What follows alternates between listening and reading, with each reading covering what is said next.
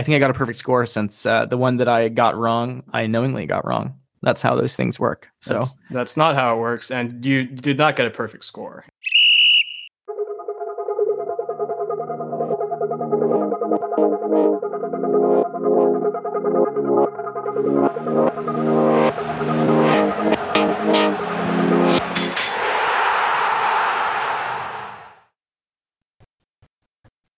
What's up, guys, and welcome back to the Touchline Theory Soccer Podcast. I'm your host, Will Algren, here with other host, Martine Grossman. Um, now, let's get out of the way right off the bat. I do have a terrible thumb injury, so I'm hoping I can last the full 90 minutes, but, you know, I haven't tested it out yet. We'll see how it goes. I might have to get brought off at some point. Uh, but, Martine, how are you doing? I'm all right, man. What'd you do to your thumb? Um, hard to say. I don't know. It just just started hurting. Uh, couple hours ago, and I, I didn't really do anything. So maybe it it's just, a maybe it's material. a sign. Maybe it's like a mental thing, but who knows? Psychosomatic. Yeah, I, um, that's the to- word. Yeah. Today we had a nice example of uh, Sergio Busquets doing a nice phantom injury that uh, of which he's pretty infamous in terms of the meme culture on the internet. Um, his little lying on the ground and peeking through his fingers at the ref image that I think has been emblazoned across the rooms of many Real Madrid fans across the world. But um, today he did a nice little thing where he got he had a little collision of sorts, went down, rolled around, bounced around. You know, like there's a way in which players these days will roll with their knees tucked in towards their chest and will periodically kind of like extend their legs and oscillate, which makes them kind of like bounce off the floor. You know what I'm saying? And basically what happens is he he he does his little spring boingy boing thing on the ground and um, literally gets up three seconds later after he sees that the play is going on and it's like the 90th minute and you know if there was no foul called and Kiev scored um, we'd be in big trouble. So that's certainly doing the rounds. So I think maybe uh, you know you're taking after the phantom injury culture that we're seeing a lot these days where no, people... I'm I'm actually injured Martin. I'm in a lot of pain, and I don't appreciate whatever you're insinuating here, but uh, that's all right. Let's uh, let's move on. Talk about something other than Sergio Busquets. I've already spent far too much of my day uh, thinking about that man, so I'm I'm hoping you won't mention him again. But I, I have a feeling you're probably going to at some point, aren't you? Why is that? What do you mean too much time? You watched the game yeah. today? I, I did. I, there are a lot of great Champions League games on today. Uh, you know, another Manchester United, Atalanta thriller. Uh, Bayern and Juventus both responded from some, you know, maybe shaky recent performances by putting in a lot of goals and, you know, exciting high scoring matches. But uh, on Martin's advice, I ignored all of those and instead watched Barcelona try to break down Dynamo Kiev uh, incredibly unsuccessfully. boy For 69 minutes, and then I had to leave to go to work mere seconds before the goal was scored. And I'm, I'm just, you know, didn't have a great day watching soccer, I guess. Did I tell you about my experience with the New England Revolution here in Boston? I, I don't think so. No. Yeah. A couple of weeks ago, speaking of you leaving right before the goal was scored, um, I, I was really excited because I got tickets to a Revolution game. They were playing the Chicago Fire, you know, so I had a hometown connection to this match. Very sentimental for me. Oh. Um, and the stadium, I, I live in, you know, uh, closer to Boston, the city, and the stadium is in Foxborough, which is pretty. Uh, it's, I mean, it's a decent drive south, and so I'm going down there, and the traffic is like um, just absolutely horrific. Um, so many cars. I think it took me 15 minutes to go one mile at one stretch, and just people having no idea where to go. And I was very worried that I was going to be late for the game because I paid 80 bucks to be like center and in the front so that I could watch Bruce Arena, who I already got some flack from some friends for having any remote interest in watching because of the uh, sting of the Trinidad game and things that people kind of are still frustrated about with him. But I just wanted to see him because I figured I I mean this is football that's in town. I might as well go observe. So yeah, I as I'm driving, um, again, I'm like terrified that I'm gonna be late because I left with plenty of time, but it's just like all the time got sucked up because I tried to go into a certain parking lot. And then the guy that was standing in front of the parking lot said I couldn't go there. So I was like, okay. So I drove around, did a loop. 10 minutes later, I re GPS it, come back, and the GPS takes me to the same exact parking lot. It was just like weird moronic things like that where I was like, I don't even know what's happening. And so at some point, I finally get to a parking space. There's like seven minutes before kickoff. So I sprint across this massive parking, whatever, like conglomerate. There's a bunch of movie theaters and stuff like that. And I get to the front and it takes forever to get in. And by the time I get in, you know, I go, I take my seat. It's frenetic, but it's like 15 minutes in, right? But the, the challenge or the problem is that right when I got to the parking lot, right when I pulled into my spot, um, I got a little light in my car that said to check my engine oil. And if you know anything about my car these days, um, any sort of light like that is is no good news for me. So I get into the stadium and I go sit down. It's the 15th minute. Nothing is happening really, but you know later than I would have liked since I've missed a good you know a stretch of the game. So I sit and I just start to think I'm like, you know what? Maybe this is uh, you know, that light is kind of actually a problem. I don't know. That's kind of making me nervous. I'm pretty far from home. And so I start kind of like on my phone, like kind of while watching the game, trying to research like, okay, you know, this car I've had has been having some issues recently. I've had to take it to the shop. It's been, you know, it's broken down on the side of the road two times in the last month. I'm like, okay, maybe this probably isn't the best thing since I'm far. And so I'm looking and I'm basically missing the entire game. So, it, you know, it's 25th minute, 35th minute. It starts to rain now. So it's raining. I'm at this game I paid money for. I was late to it and I'm on my phone, which is just criminal. And so at some point I get to the half and I call one of my friends who owned this car, a version of this car before me.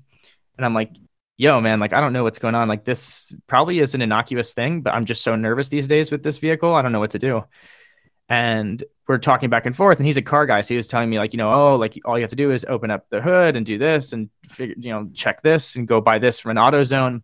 He's like across the country on the phone helping me find like a car store like a auto parts store that's open after the match. They're all going to close. It's this whole thing and i'm sitting here at halftime and i'm like okay this is really upsetting. I can't even just like relax and enjoy the game. At some point i arrive at the verdict that I'm going to leave because there was like the game was going to end at nine. All the places in the area were closed already, but there was one that was open until nine. So I'm like, I'm not getting out of here. It's going to be terrible traffic. I'm going to be stuck in the parking lot for 45 minutes trying to get out.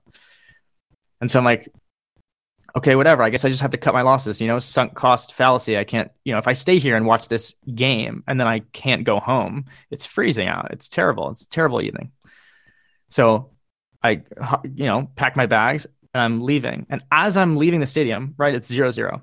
As I'm leaving the stadium, the half starts, 47th minute, I hear like the entire stadium go nuts. Okay, so it's one nothing. So I missed a goal. This is where this ties into what you were talking about, Will. I missed the first goal and I drive, I go to this auto pl- shop place, whatever. I buy engine oil, I pop the hood, I check, you know, my levels, I go, I top it off. I'm doing all this stuff. Come to find out that the final score was 2 2 of this match in the second half, for which once again I paid $80 to be up close and personal to watch something that hopefully was going to be fun. Uh, in which it was cold and I got rained on. I had I was on my phone for the entire first half and I missed all the action. So all of this is to say, um, I don't know, actually, but that was just a, sh- a, story that I wanted to share with you, William. maybe you had to be there. Um, Okay, well let's let's move on to I don't know. You have any other stuff you want to get out of the way in the intro, Martine? no, maybe nothing I, in maybe. I shouldn't even ask him that. Um, I'm taking the reins here. We're moving on uh, to another new segment. Uh, Weekend Woundup received uh, just glowing reviews, uh, so we'll be bringing it back at a later date. But uh, thanks everyone. we we we don't want to just wound it up all the time. Uh, so Instead, uh, in celebration of today's episode, and I guess mostly last week's episode, we're going to be honoring one of our favorite managers here on Touchline Theory, uh, Ole, right. with a new segment called Ole Say, which uh, you know, this segment has four real Ole Gunnar Solskjaer quotes, four fake ones, and a contestant who thinks he's smart enough to know the difference. So, Martine, step right up, and we'll we'll get started. Uh, All right, hit me. Right. Number one. So, so, this uh this first one is allegedly uh, from today, and maybe the one that inspired this segment. Uh, Cristiano for us is like Michael Jordan for Chicago Bulls. So I'm supposed to guess if this is real You're- or fake. You yes, that's that's the game. Would you, would you like for to for the Chicago Bulls or for Chicago Bulls? the four four Chicago Bulls? It's real. Okay. Moving on. One point. Well, no, I'll, I'll tell you at the end. Um, okay, okay, okay, okay, okay. You seemed upset, so I kind of assumed. Is that right? Just give me the first one. I, I I can't tell you. Okay, that's fine. You'll find out at the end. So it wouldn't it wouldn't be fair to the other contestants who've played, Martine. They didn't get any preferential treatment. Neither will you. That's right. That's right. Um, okay, next Quote one. number two. uh, Ole here on uh, just the nature of football. It's it's not about tippy tappy, namby pamby football. It's a battle, and we have to be ready for it. So the question here is, um, as I dissect this, are you creative enough to come up with namby pamby? I, I don't know if you are, and so I think, you know, namby pamby is a good one. That is that's a evocative term that I think only somebody with uh, Ole's sophistication could probably conjure up. So I'm going to go with true on that too. That's a real quote. That has to be real. Okay, you have uh, five seconds to answer. Moving forward. Um, okay, uh, Ole on you know placing blame for a bad result. We lost to Arsenal a couple of weeks ago. Whose fault? The players? The manager? No, the traffic. That's good. That's you. That's you. That's your writing. I Okay. Yeah. I feel like that's uh, the Algren influence. Okay. Um. All right. I don't know, I don't know Uh, if you've stumped me quite yet. I feel confident in my in my answer so far. Well, but we'll we'll see. Uh, okay, Manchester United are better in penalty shootouts than in games. Har- Oh, harsh words if this is a real one. 'cause, you know, no! Oh no! Um.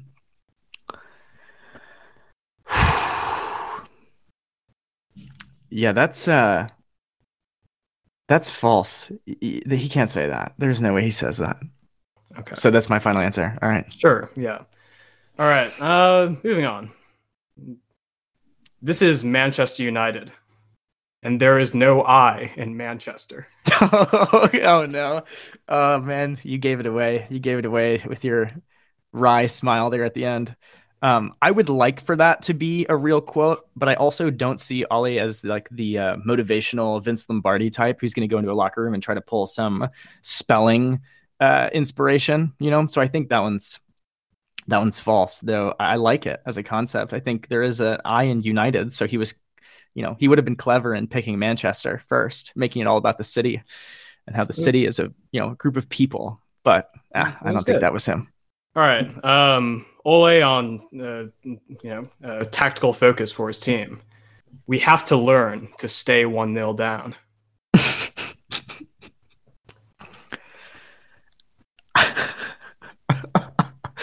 That's false. I I think that might be the inspiration for an episode um Okay. for us to do in the future. The this like notion that there could be Okay, your- value. Your, five seconds are up. Um, I hope In Marcus had a lot of candy. I hope Marcus had a lot of candy. oh That's- no. That's Marcus Rashford for those who are wondering. Um, I hope Marcus had a lot of candy on the night of his birthday, so his energy levels go up.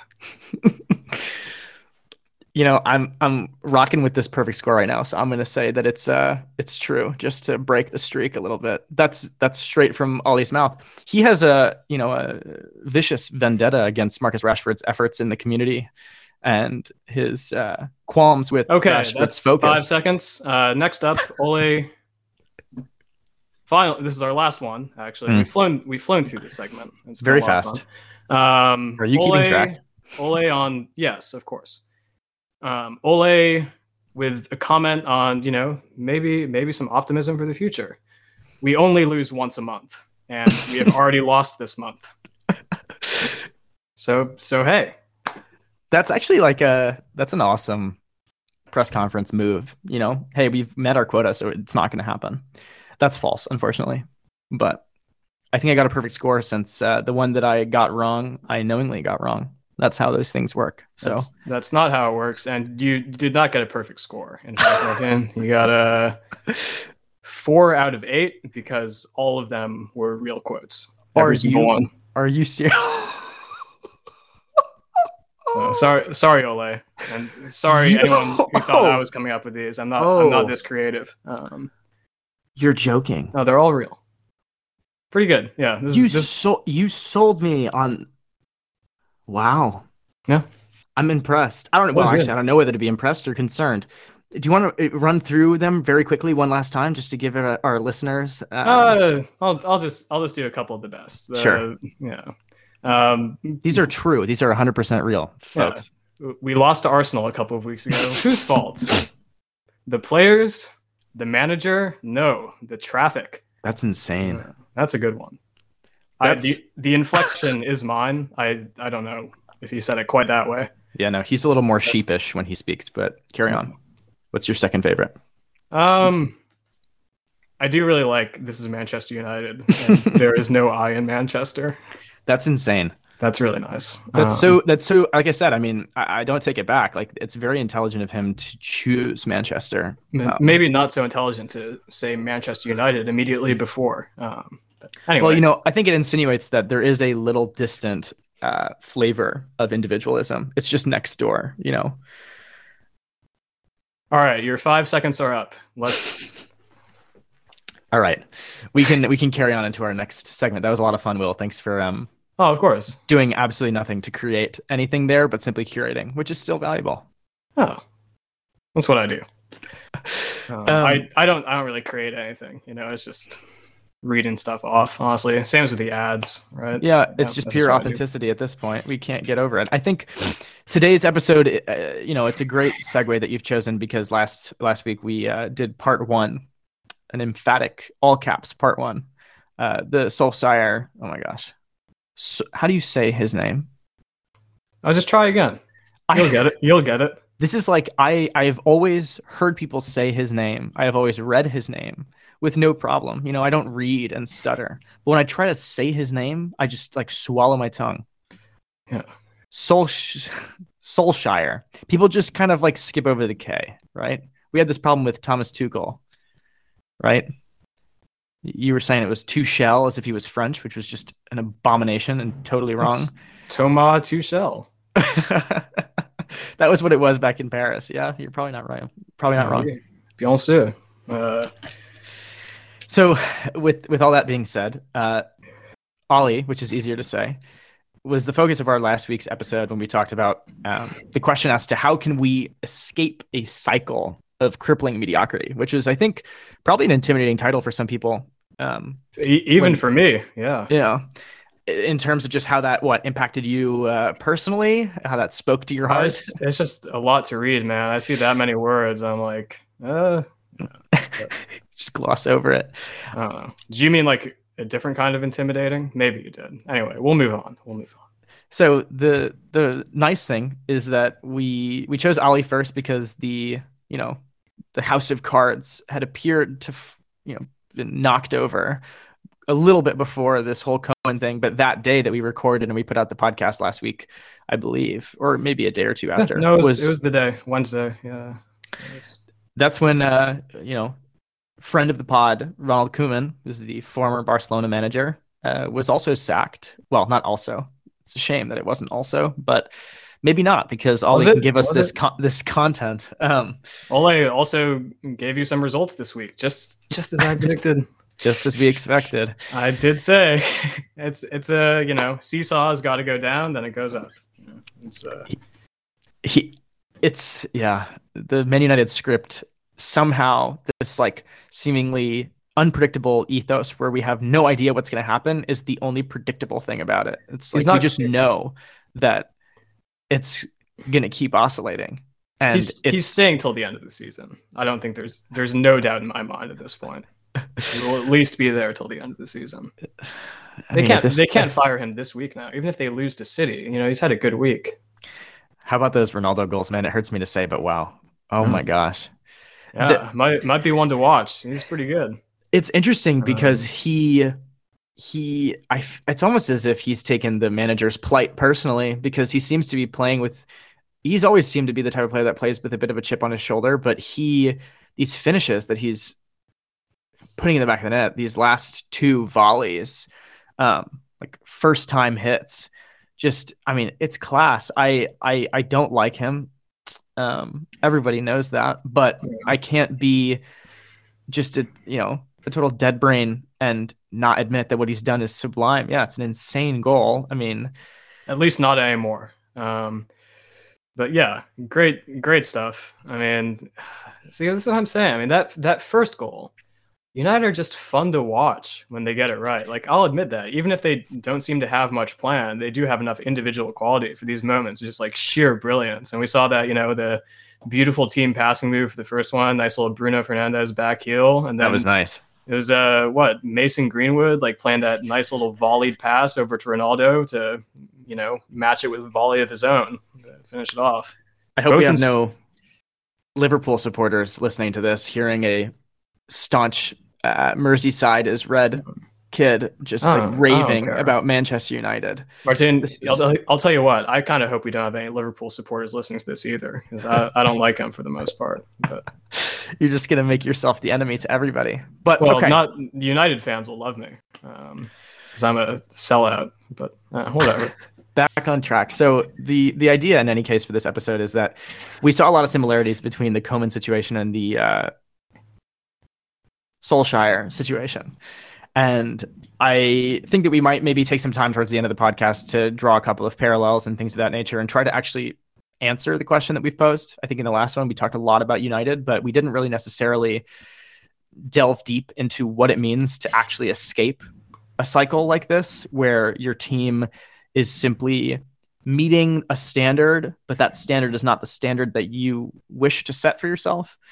Um, and you're just spending all your time, all your energy is going towards keeping your head bobbing above water, but you're not necessarily making any progress, but you're also not drowning at the same time. And so I think that we, we, I personally felt that, you know, Koeman had an interesting sort of handful of parallels, but also some key distinctions in terms of his personality, the things he was brought in to do. Um, you know, his ethos generally, his demeanor. These are all things that we'll discuss. But I I felt as though it was a similar situation where Barcelona has certainly, since the days of uh, Enrique, suffered by our own standards. Right, a lot of the metrics and a lot of the performances, regardless. I mean, the team all things considered, does well enough, but is not doing remotely well enough for the people that really care about it. And so I think that the the picture here is one in which we have, you know, two former club legends,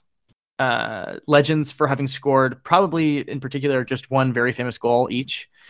Um, brought in to take care of a club in the wake of some sort of managerial, you know, spiritual leader. You know, I mean, maybe you can talk a little bit more about um, Sir Alex Ferguson, but certainly like Pep Guardiola. Uh, I think they both somewhat embody the same sort of thing for Manchester United and for Barcelona. And there have been a handful of unsuccessful managerial appointments since that time. And so these two are the most recent kind of uh, bacteria in the petri dish that we are looking at under the microscope. So, so to speak.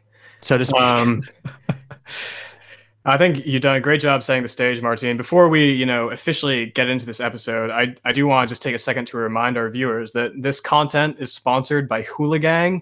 Um, you know, me and Martin have already spent a lot of time talking about this app, both on and off the podcast. So we're gonna we're gonna cut it off for today.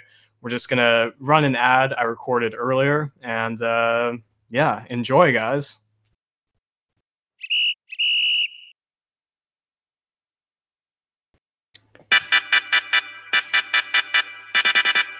Hooligang is an app that will change the way you watch football. We've attempted to bring the matchday experience to fans around the world by connecting you with fellow supporters of your favorite club in real time. Hooligang uses digital technology to match you up with other fans over video chat during the games you're watching and supports both one to one calls and larger group meetups to help you customize your experience. Simply select your language and see who you meet on our randomized global servers or revisit past connections using our Mates feature. Hooligang allows you to discuss tactics with armchair managers around the world, to enjoy a match with a new group of drinking buddies, to find a fellow fan that becomes a friend, or something more, all from the comfort of your own home. Stay tuned for our release early next month and get ready to find your hula gang. But wait, there's more. Those seeking a more combative experience can enter Dust Up, a ranked mode for our adult users that pits you up against fans of rival clubs in an attempt to replicate the emotion of two sets of passionate supporters clashing at a stadium. Gloat as your star striker scores or mock the other team's mistakes as you attempt to earn banter points and climb the leaderboards by forcing your opponent to leave the call as quickly as possible. Dust Up strives to create an inclusive environment for those who wish to put the hooligan and hooligang and our remote interface ensures there are no physical repercussions for our users, giving even the weak and elderly an opportunity for verbal abuse they might be hesitant to take at a live match. Use the code Touchline Theory, that's Touchline Theory, in the app for a free XP boost to kickstart your journey to ultra level and a chance to win a trip to your favorite club stadium to put your skills to the real test. Experience all this and much more on Hooligang, coming soon for iOS, Android, and the Nintendo Switch.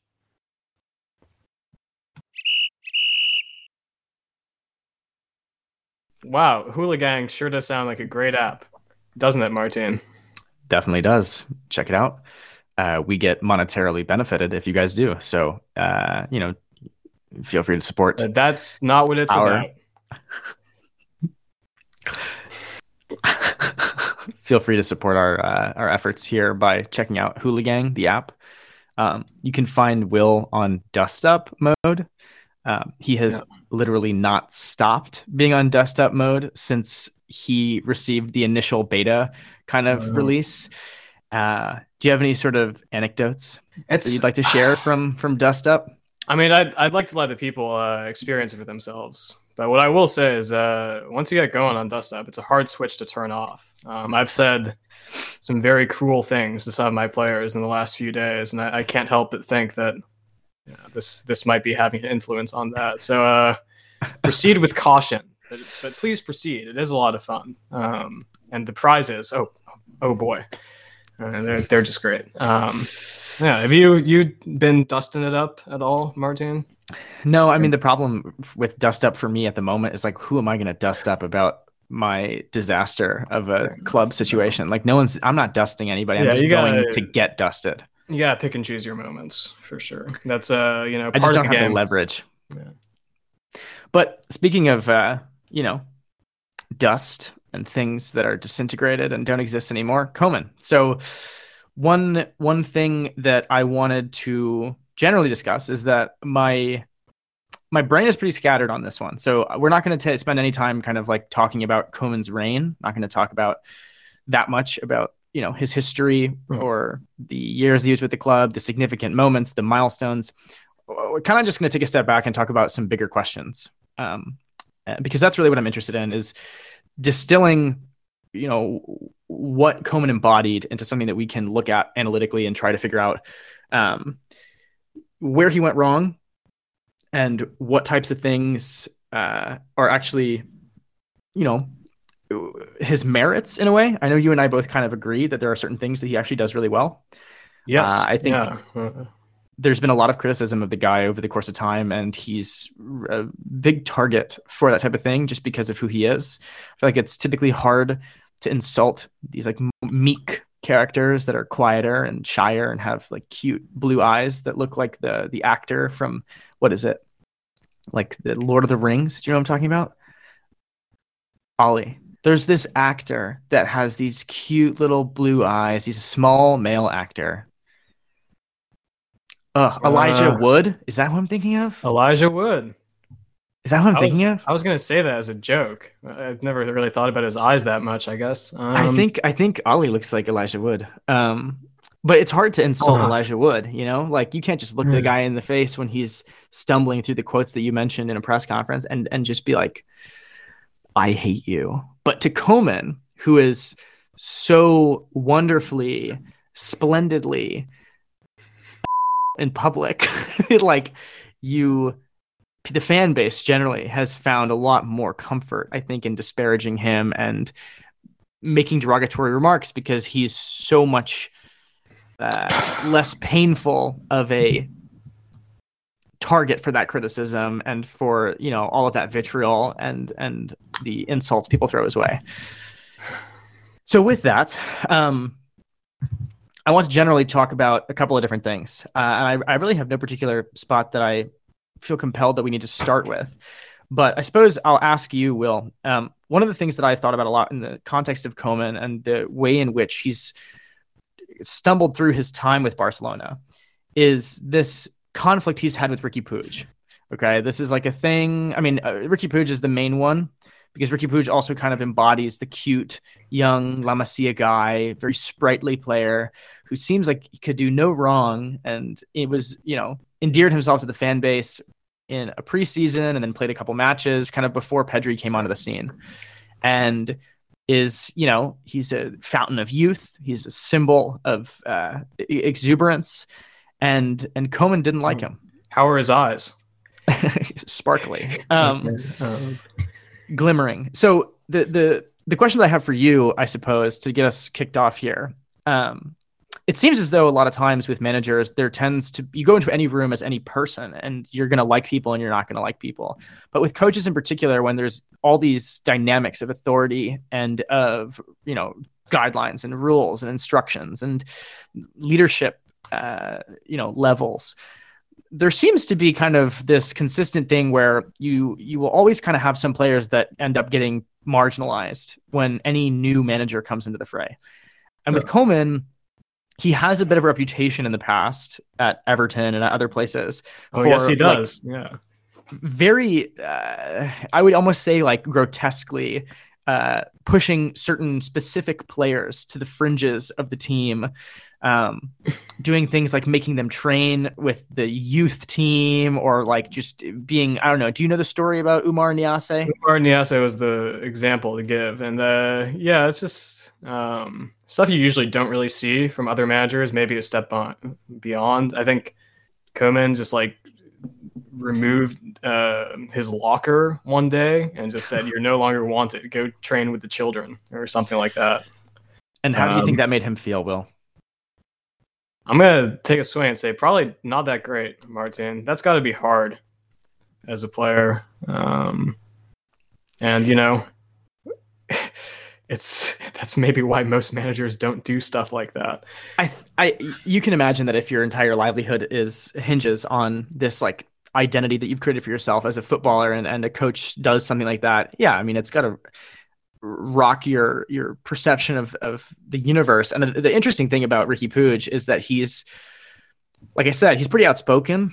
Um, he seems pretty uh, cheerful on the outside, but there were all these rumors that came out about him and Koeman not getting along, or that you know, besides things that people on the field could notice, like his perhaps lack of defensive contribution in the midfield, which was important to us this year in particular, or last year in particular it seemed as though there were things kind of uh, happening under the surface. And so, one of the questions that I have for you, um, I think this happened with Jose Mourinho, where he walked into the Tottenham dressing room and was just like, I am going to make fun of Serge Aurier. And he had his nice, you know, uh, Tammy Abraham spout of performance for the first couple of games of the season. And now Roma seem to be sliding a little bit in a way where he seems to be getting more and more unhinged. And there was this awful loss to Bodo Glimt, I believe, 6 1, something like that. Yep. Where he took some of the players that played in that match and has banished them to the stands, which is most ironic because he was kicked out of a game, red carded, and sent to join them effectively, which no. I thought was a nice little uh, nice little moment. But yeah. the, I don't I don't think he sat with them though. no, he stayed very far away yeah. from them. But I think what's interesting is this seems to be a bit of a trend where like some coaches feel the need to stamp out one guy and to make a statement and to pick favorites, not necessarily because they're organic feelings that arise, but because, like, as a matter of principle, it's important to, you know, put your foot down. And I guess I'm just curious regarding your thoughts on this you know, Riqui Puig is a fan favorite who people online and all over the place are going to be clamoring to play, and Koeman never put him on the field, and in circumstances that were pretty absurd, right? Like I have my personal thoughts on Coutinho and whether Coutinho should be getting minutes over Puig, but he mm-hmm. would there would be moments where like clear cut, Puig would genuinely be perfect to go on the field, or even you know, poor team up a lot of goals, a lot of not starters starting. There's no reason why he wouldn't, and he just would never play. So my question for you. Um, in the fact that this dilemma between, or this kind of conflict between Koeman and Riqui Puig, as much as he feels it may have served him well, whatever benefits it may have brought him, I, I am a firm believer that in terms of the overall story of his time at Barcelona, this was actually a huge detriment to his public perception. This idea that he was picking on somebody and that that really said something about who he was at the helm. So I keep alluding to the question that I'm going to ask.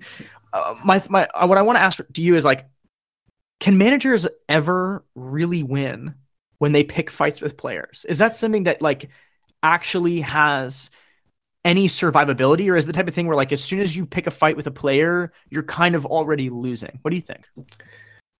I think it's very difficult for a manager to win if they pick a fight with a player. I think you know there's there's going to be conflict between players and managers, and there's going to be times where a manager is going to have to like make an example of someone or set their foot down, but they they can't you know be the one who instigates it, right? It has to be after the player has done something really bad, and especially with Koeman, where he's a guy you know, Oumar Niasse, n- no one has ever said he did anything wrong in that situation. He has that reputation already. or something like this, uh, you know, this thing last year, Barcelona is going to be put under the microscope a bit more than is otherwise. So, I mean, it's it's hard to win a fight with a player as a manager. I think it is possible. You know, there's times where maybe you know you'll be able to get through to that player, or even if you can't, you are able to make a strong enough example out of them where the other players will listen to what you have to say more after that.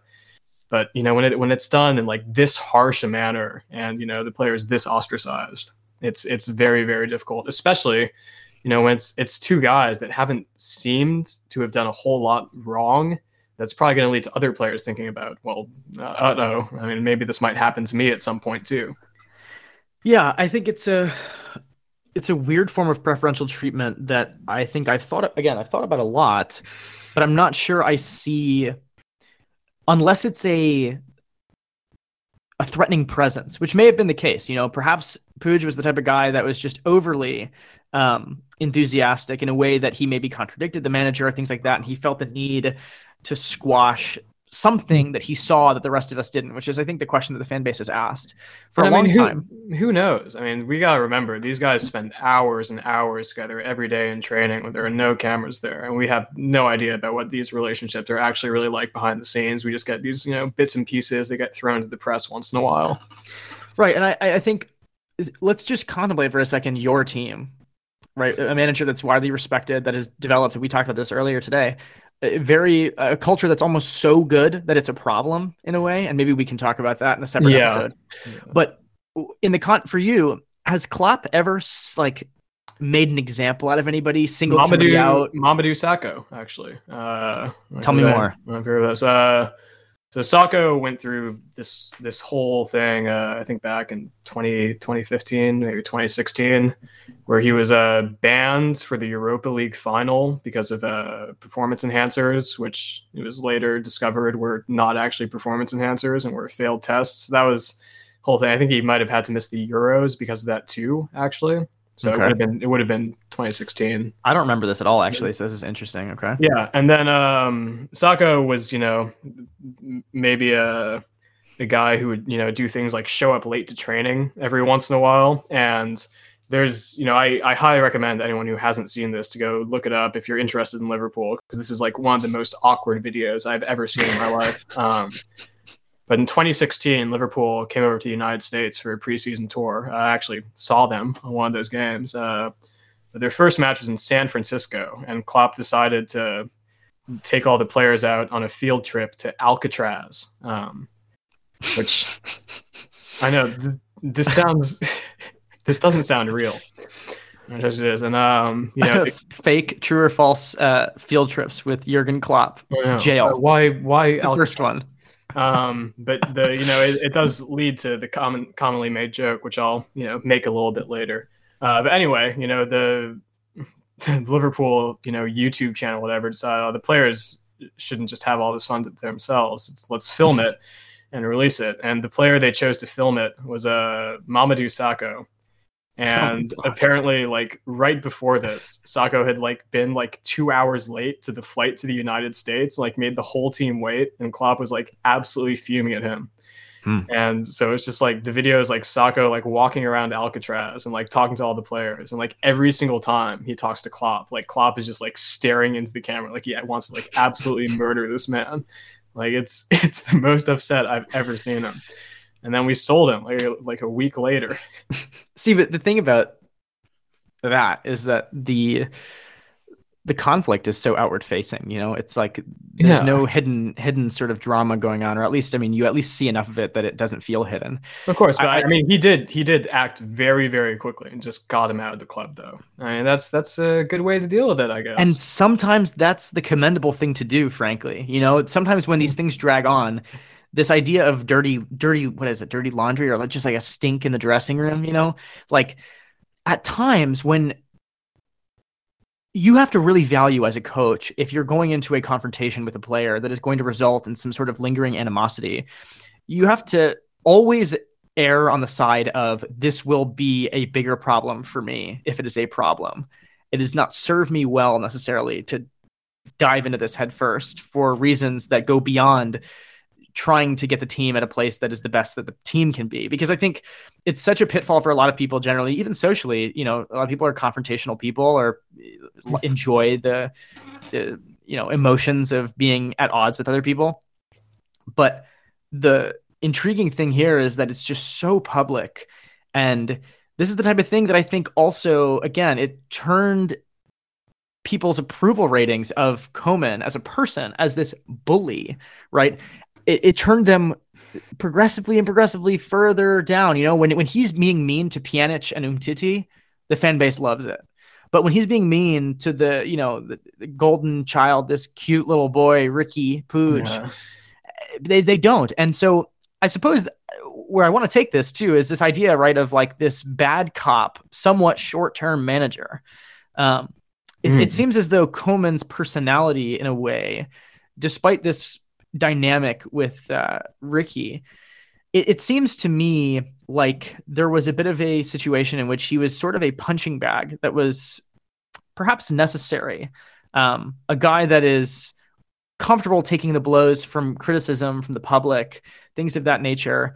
And it's almost as if the board's appointment of him was to put somebody who was a little bit more dominant, who was not going to take um, the insults that other people were going to throw his way so kindly, somebody that was maybe a little firmer, you know, again, this bad cop idea, than say Quique Setién, who has seemed very, uh, you know, tactically proficient in an, you know, in a, in a vacuum, but not, you know, an outward facing character. And neither was Ernesto Valverde. So I think we have seen a little bit of that recently, right? And I think there's this idea that sometimes when you've had some years of mediocrity and you have gotten to the point where say the recruitment might not be ideal right? We had like Malcom that we brought in and he was about to go to roma and then he just hopped in the plane and came to barcelona and everybody was like oh yeah but wait literally why did that happen? You know like moments like that where you're just asking yourself like things are kind of weird. The performances aren't there. We're trying to kind of recover. We still have Neymar rumors of him coming back to the club.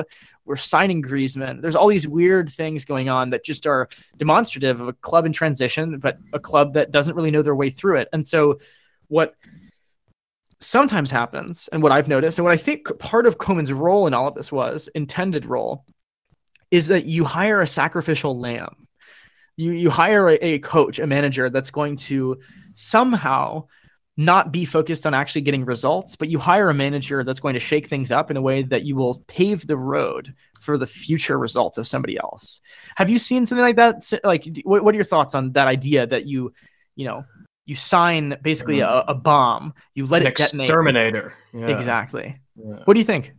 I I think there's some value to that idea, although you know I think we'll we'll get into this more later. But it's debatable whether you know Koeman is really someone who's left Barca in a better situation than he found it. But uh, someone who did leave their club in a much better situation than they found it, Frank Lampard, who I think uh, right. maybe a different personality, but played a pretty similar role as for Koeman. I don't I don't know if you know our listeners remember, but back before Lampard and Chelsea were like the club for like dressing room drama or whatever you want to call it. It felt like every single season there would be some story coming about about like how half the players just like hate the manager and like refuse to play for him and all this stuff. And it was just it was constant year after year. It was kind of part of the culture.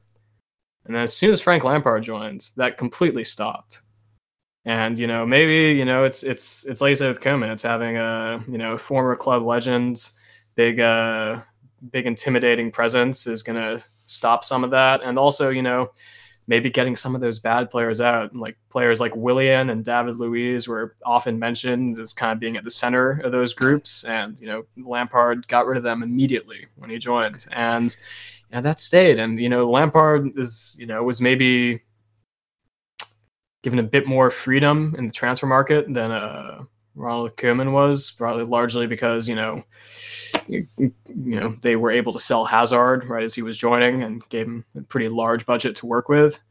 But I mean, if you look at the state that Lampard left that Chelsea team in, because I mean, Tuchel, oh my God, Thomas Tuchel is still playing with a uh, Frank Lampard's team. You know, plus plus Lukaku now, who's been good, but you know, not game changing. He won the Champions League with with Frank Lampard's team, and maybe that's what it was. You know, I don't know. I don't think Chelsea won that Champions League under Lampard. In fact, I'm I'm pretty certain they don't because Chelsea were, you know, carried in those last three games pretty much on the strength of uh, Tuchel's tactical system. I you know, I think if if you're talking about Champions League finals that were won more so by managers than the players, like you know obviously no finals won more by by a manager than the players, but that Chelsea win is probably pretty far along that spectrum, right? Do you think do you think Chelsea wins what they did last year without Frank in the first half of the year?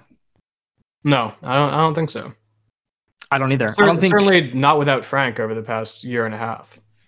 You know what, what he did, he, he completely reshaped the team and uh, vital role, hundred yeah. percent vital role. And like I said, there's, you know, Frank Lampard was also the target of a lot of criticism in the media. This idea that, you know, a lot of players or a lot of fans' impression of the player it was sullied by their stinky performance as a manager, which I think is an entire other separate issue. Um, but this notion that again, like, you know, who were Chelsea's managers before Lampard came in? Um, I think Conte, I think was the one immediately before. It was like Mourinho uh, sorry before that. Well. Sorry. Conte. A couple of people who had sufficient name to be a name, right? Realistically, Conte is a big name. Sarri is a big name. Probably, mm-hmm. I mean, these are bigger than the ones that Barcelona had has had. Oh, but by by far, that's not a very high competition, which we'll we'll talk about more later. the the main idea, essentially, being though that sometimes when you try to shoot for this kind of uh, nebulous is that even the right word? Like this obscured idea of what you actually want out of your manager what the actual genuine role of the coach that you're trying to hire is right? A lot of times when you're talking about this highest level this upper echelon of clubs everybody just wants to win and also play free flowing attacking beautiful football. They want to sell out the stadium. They want to have iconic players. They want the manager to be outspoken and uh, you know in touch with the community. They have all these criteria. And sometimes when you try to keep hiring these managers that are going to ostensibly fit all of them, you end up m- meeting sort of none. And I think that sometimes, yeah. and I think we're seeing more of this. Uh, you do need to hire on occasion when things are just like consistently meh, where it's just like eh, this is just a cycle of crippling mediocrity. We just can't get out of, you know, yeah. being a team that historically has won championships. We keep getting third, you know, for those clubs, sometimes it does take just this kind of axe swinging dis- destroyer mode to to really get to the point where you can clear these trees that have been growing for so long and have planted their roots so firmly in the club. Because there are points at which teams and locker rooms get stale. There's even in in the aftermath of immense success, there are times where you need to continue to evolve. You need to change. The these players that are super famous and idolized by many people. There are still times in which they might not be the presence in the locker room that you need. And like people will talk all you want, for instance, about Suarez leaving to a massive competitor of ours, a competitor that shares a common enemy, but nonetheless, a team that won the league last year, and Suarez played phenomenally well for them. Mm, might win it this and they, year. And they talk about right, and they talked about like you know how stupid it was at Barcelona. And I thought about this plenty of times. We've actually discussed it here on the podcast. Like, yeah, it's a shame. First off, I don't think Suarez has that performance without getting insulted by Barcelona and going and trying to prove the world wrong because he's kind of vindictive in that way in, in a beneficial sense. But at the same time, I think Barcelona was better off in the long run without him. And it's not because they've found a replacement, right? I'm not saying Suarez is one of my favorite players of all time. Luuk de Jong. Stop. But at, but the fact of the matter is, sometimes when you have guys in the locker room that are maybe you know they feel as though they are insulated you know they feel as though they don't have to necessarily put the same effort out there as the rest of the players that are trying to fight for this you know their their starting position they feel like their lineup is cemented or their status is in bold and will never be unbolded like at times it does take you know you kind of got to like you know teary eyed grab the axe and just swing it and cut down a few trees and even if it hurts in the moment, you get a little bit of money in, you know, Griezmann thing that happened a couple of weeks, a couple of months ago, right? He's playing well for France these last few days. He's played well for Atletico. He's a great player, but he never worked for us. And was it a shame that we lost a lot of money? Are we sending him out on loan and we're not getting any money now? Yeah, lots of problems. But when Griezmann left, it was like, you know what? This is best for him and it's best for us because sometimes these this just rotting wood in the in the dressing room it might have a label a price tag of what, what it was once purchased for that is still in the minds of many and millions of people but at times you just need to set fire to the whole thing you need to burn it to the ground and start over because you can't build a house in a densely packed forest full of trees that are so high that you can't even get sunlight you can't grow anything sometimes you know as beautiful as the trees are they need to come down. And I think that that's part of Koeman's legacy, realistically. Yeah. It's a Rush song. Um, anyway, there's a there's certainly a lot of room for growth at Barcelona now. I mean, I I don't even know half of their players anymore. So there's there's there's a lot of opportunity for these younger guys to come into the team. I'm serious. I mean, compared to a few years ago when Barca's team was filled with big names, who are who are the legitimately big names still on this team?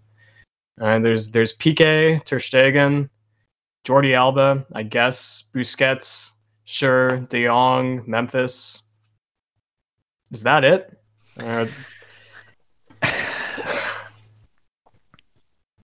I think part of the reason why you are unfamiliar with a lot of the players in the team is also, in a way, a, a beneficial thing in in the sense that. Yeah the academy has been given the chance to actually promote a generation of players that is really promising. Because if you look at the previous batch or two, right, of guys that came through the system, Juvenil A, the the B team, things like that, where they ascended, you know, meteorically, realistically, and ended up not being able to find a place in a team that was clogged up by these poor, short-sighted signings. Look at a guy like Aleñá, right, who maybe wasn't good enough to be a starter for the team or even necessarily like a super involved bench player. Okay. But he's at Getafe now, and he left, and he was part of this kind of class where what about Marc Cucurella, who is a super good player, in my opinion, yeah. has a bite to him. He is very, we talked about this on the podcast too.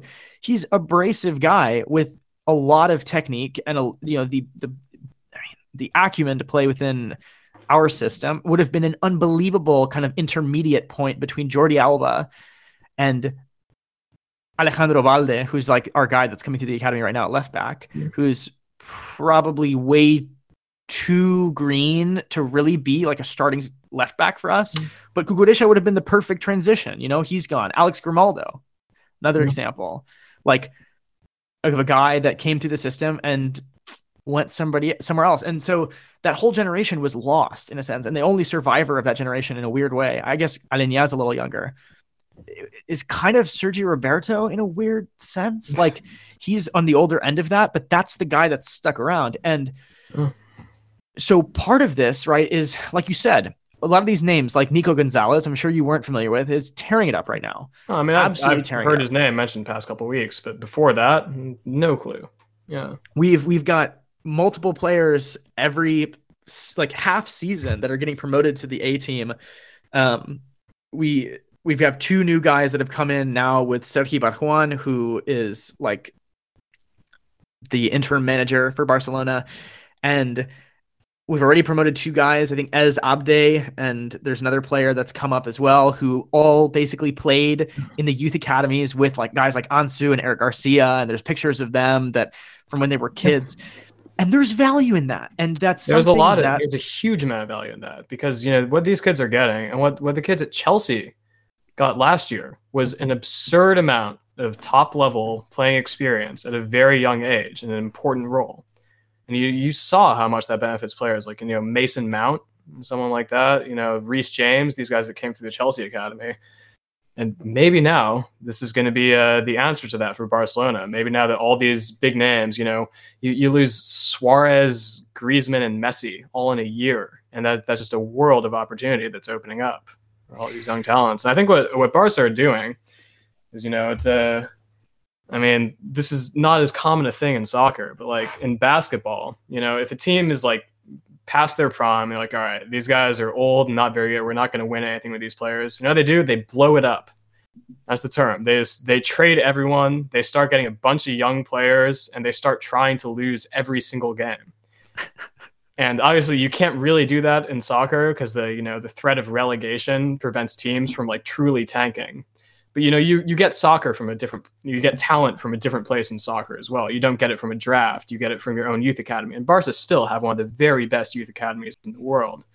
So you know maybe this is a good thing for them right now where they're saying okay look we we weren't to we clearly have not been the team that is going to be absolutely world class and do well in the champions league for the past few seasons. They're, they're a team that's gotten embarrassed in the champions league for the past few seasons and you know, I'm I'm not saying they've had like embarrassing showings for the entire campaign every time, but when they do lose, it has been very very bad fashion. I mean, just think about in recent years, Liverpool, Roma, Bayern, all. Just, oh, I don't even need to think about you know, it. Yeah, you know. And I mean, now, Benfica most recently, which was something that like isn't in the same kind of scale, but is also problematic. I mean, and I mean, if it ends up letting you not get out of the group stage, then it probably isn't the same scale. It will be problematic. Mm. The the component of this that I think is particularly fascinating, right, in this context of youth in particular. Koeman has gotten a lot of criticism over the last couple of years for going into press conferences and saying things along the lines of, well, you know, did you expect us to win? That, that's been that's been like sort of a general thing that he has pushed a little bit that people have been like, "What are you talking about? It's one of the best clubs in the world. Their expectations are through the roof. How can you even go into a, a press conference and say that when you have these miraculous players at your disposal?" But I'm going to kind of flip this on his head and argue that I actually really agree with him, and I think that. Yeah. One of the things, one of the detriments to football society right now, and it's something that I think we've seen a lot, and we talked about this with in part one with with Ollie and with United, is that you can't just be comfortable. Nobody is just comfortable with teams having a year in which they're good, two years where they're good, then they spend some years in the doldrums, but not that far, just reconsidering things, reshaping, reconsidering their identity, recruiting players in a way that's sensible, uh, isn't necessarily geared towards, you know, spending absurd hmm. amounts of money to get success in the year that you bring a player in, but rather spending a little bit of money to bring in an, a, a, prospect, developing them, investing in them, letting them grow hmm. over time, making a more sustainable club system. There's just like no time for that. And and so yeah. what happens, and I don't agree with that statement. It's just what I think the public perception is. Okay. The challenge, the challenge is that in in in having this incessant kind of mentality where it's like we need to win everything. We if, if you know if we're losing to Real Madrid in the Clásicos, yeah. it's an absolute disaster. Like yeah, I don't like watching that, but at the same time, we are not in a position right now where we can beat Real Madrid in the Clásicos, and if that yeah. means that we just keep pushing to try to do it, and it's never going to happen, you just continue to cement yourself in this cycle of just being bang average. Yeah, and, and you just need to be able to let go for a second to dip back down to take the time to reshape and to go back. You know you have to compose yourself but there's like seemingly no time for composure. And i think the the beautiful thing about Koeman's reign which again people will look at with a certain amount of distaste is that he gave so many young players opportunities at the cost of you know, results, certainly. At the cost of a system that people didn't believe in, or if there was even a system at all, certainly. But what yeah. can we say about the last couple of years with this Barcelona team, besides the fact that there's been these cataclysmic moments? We can say that Pedri has rocketed to stardom. Gavi is coming through the ranks. Nico mm. is coming through. Araujo is like one of the best young center backs in the world. And Mingueza has pretty much solidified himself as a first team option at this point, right? Mingueza mm. is a really good aggressive option for us off the bench or even in a, you know, the occasional starting 11. Demir has come in and hasn't gotten a chance, but he's at least a part of the per- first team picture. Puig, we've already talked about it. Who knows what's going on there? But there's this. I mean, Alejandro Balde is coming through the ranks. We have like mm-hmm. Arnau Tenas, who's a guy who's like playing as the B team goalkeeper right now, who's better than Iñaki Pena, but very promising young goalkeeper that could end up being our backup in a situation where we don't spend, say, 30 million on a guy like Neto to never play. You know, like these are these are really important good thing. We have guys in the in the lower divisions too that are looking really promising. You have like Jandro Orellana is a guy that everybody believes should have been a part of the first team picture this year. And he's, you know, who knows what's gonna happen. It might take the Collado route where Alex Collado like was the best player in the third division of Spain last year and for the last year or two.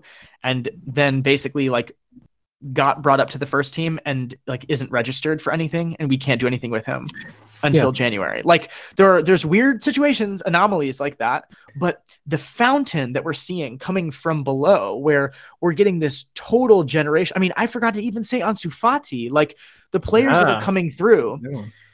If you look at that, a lot of that you know, he's not the one that's developing them, but he's the one that's giving them the critical opportunities. Comes down to Koeman. Yeah. Because if there's anything we can say positively about his time at Barcelona, it's that he had this comfort in saying, yeah, I mean, this team does not have the mettle to challenge for the the top things. And as much as that mm-hmm. might upset fans, I mean, he was that, right. with that, exactly. He said, you know what? Given those circumstances, let me just invest. And I cannot be that upset with a guy who invested in a opportunity that people in the past for the last five ten years have simply not invested in because if you remember 2015 2015 was not 2010 right 2010 was like the year of La Masia, where it was every single person came to the academy. It was yeah. Pedro, it was Puyol, it was you know Fabregas, Messi, like Xavi, Iniesta, all these. Was, uh, all these... David David Villa still on the team back then? He was, but I think he was a Valencia import. I actually don't remember, honestly. Oh, okay. I just, man, I think I mean, the same lines as those guys. Huh. But a lot of these players, right? Like Victor Valdés, like you had all these guys that uh, all came through. 2015 was very different, all things considered, right? It was Rakitic, it was Suarez, it was Neymar, it was Ter Stegen. All, all, none of these guys were necessarily, you know, homegrown in the same way. But there was a system there with with Enrique was a different it was a different thing. The the front the trident was just utterly, you know, yeah. delectable with everything they did. But now Koeman has done well, frankly, to realize and say, you know what, we don't have the talent to make the MSN thing work. So let's opt for something that's actually weirdly tying us back to our roots. It's not the, you know, crossing it into De Jong thing and and signing players to score headers and playing Piqué and Araujo up top at the last minute and doing the Hail Mary stuff that we've talked about. But in a weird way, it is nostalgic and beyond just the fact that he's a club legend, but because we're seeing the ethos, the prodigious yeah. nature of La Masia really come to life. And that's something that, at least for me, is important. Yeah. And you you talked about a lot about investing there. And I just want to talk about like the opportunity cost of trying to win games or trying to win every game as some fans think that Barca should do. Uh, win, winning a professional soccer game is really hard. You know, there's a lot of people on the other side working very, very hard to make sure you don't win. Trying to win against a team like Real Madrid, I mean, that requires an incredible amount of effort. And if you give up on that, suddenly you have a lot of effort to put into other things. Maybe, you know, you're you're able to really focus on youth development on this sort of thing. You know, maybe if you're trying to win every game, then Koeman is just like, all right, because we are we are never playing Pedri, or maybe Pedri is a bad example, but he's too he's too good. But maybe we're, we're never playing Gavi. We're going to play Coutinho in every match because he's better right now. We're trying to win games. And you know which one of those leaves you better off long term because your league position the previous year, amount of games you won the previous year, has no impact on how you're going to do the next season. Not really. The actual players in your team getting the experience for that youth and you know getting the experience not for Koeman but for other teams, you know, just not trying to win for a year, just trying to build a system, trying to work out, you know, what exactly your players are doing. That could work. And I I want to, you know, call it back to Chelsea again because you remember, Martin, there was a stretch of years in uh, you know, mid 2010s where Chelsea were finishing first and then 10th, and mm-hmm. then first and then 13th. And what they did is, you know, in these in between years, they got a new manager every time, you know, uh, and they they just, you know, they had a bad start to the season with one manager, so they immediately just blew it up. They say, okay, we're not winning the title this year, so we don't care where we finish. We are going to get a new manager in, you know, have him implement a system, even if it doesn't work brilliantly at the start. You know, we'll then spend the transfer window fixing up whatever holes we discovered in the team. And this team is going to be absolutely ready to go and go murder the league again next season. And they did it every time. But some teams just, and most teams, do not know how to take a year off, or perhaps it isn't even an option for them. But I mean, legit, if you're thinking about it, you know, would you rather finish second twice in two seasons or finish 10th and first? I think almost everyone would rather finish 10th and first.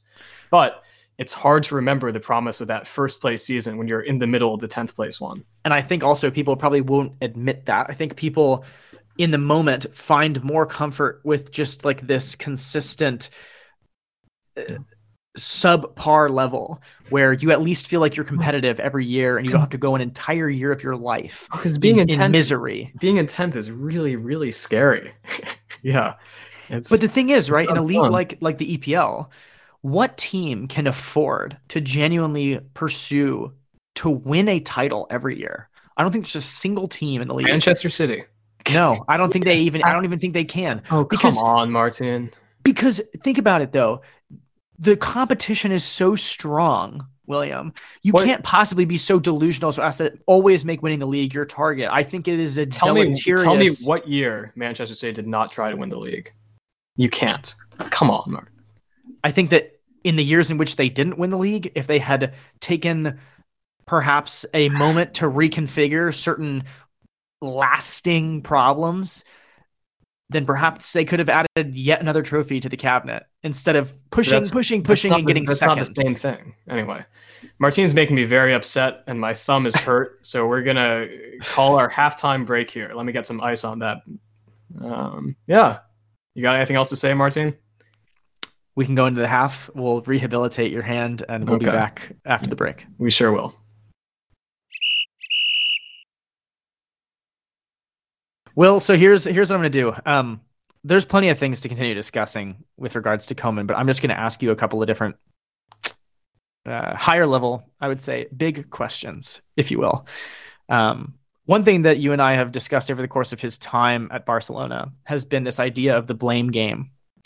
I think a lot of public perception of managers comes from the way in which they deflect uh, in in kind of when they're confronted with questions from reporters and trying to manage expectations, but simultaneously, you know, never trying to take too much heat, but taking the right amount of heat and taking the heat away from the players or pushing it onto the players.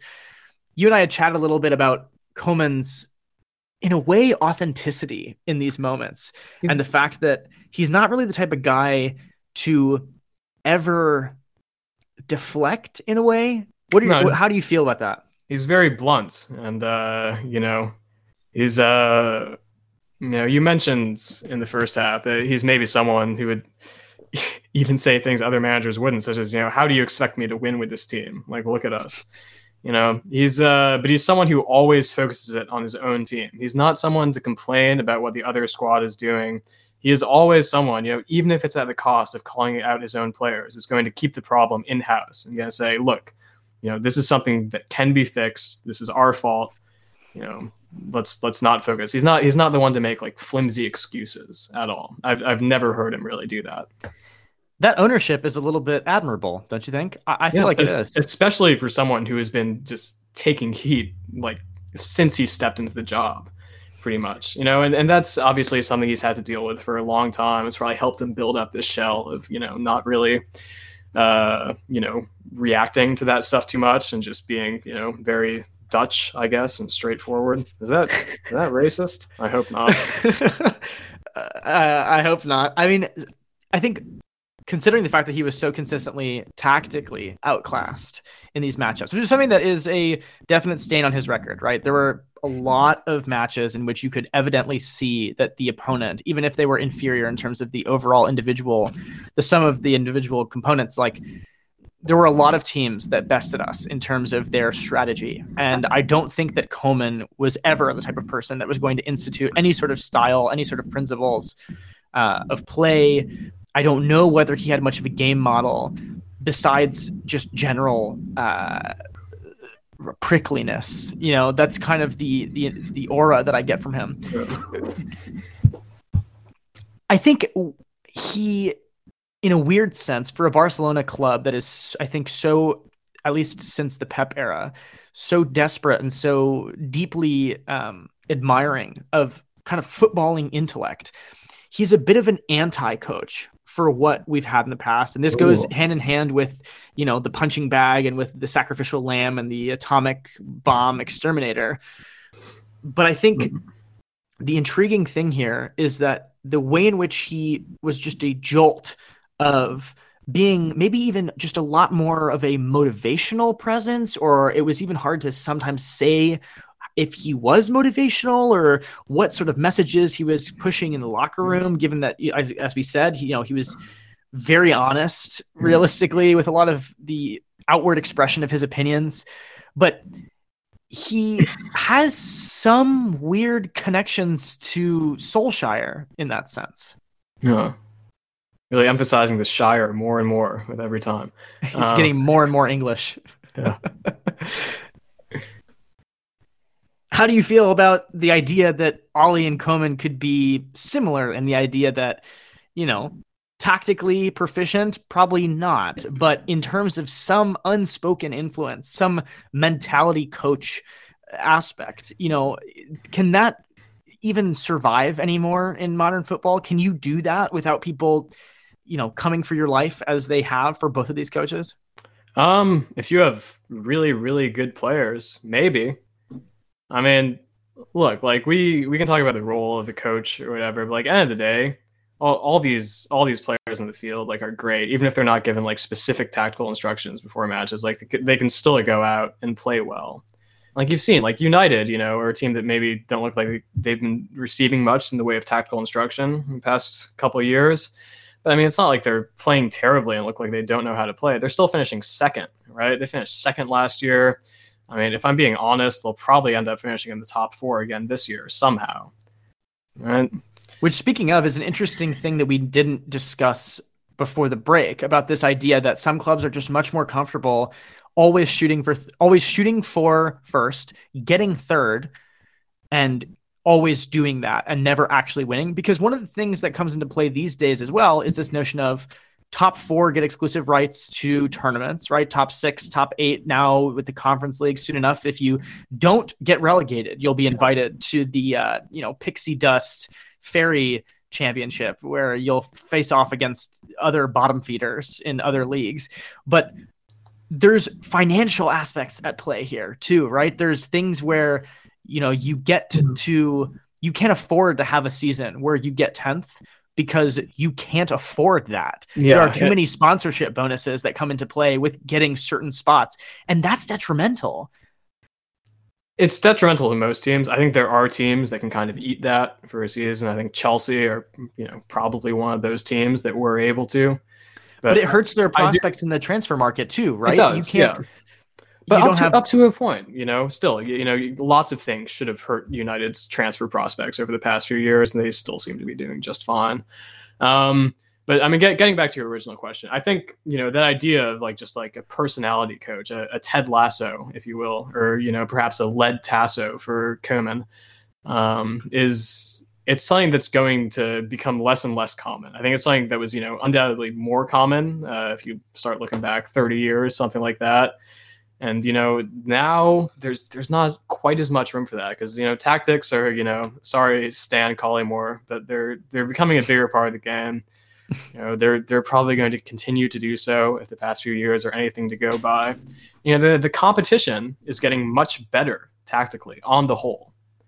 You know the these these small clubs are now able to not just like oh well we'll have uh, you know Ronnie, who played for our team at center back a few years ago, manage it. Now they're like, you know, looking online and like scouting and like bringing these interesting managers from all over the world. And like, look, look at the managers like in the bottom of the Premier League. Like it's, it's, it's a drastically different landscape to what it was even 10 years ago.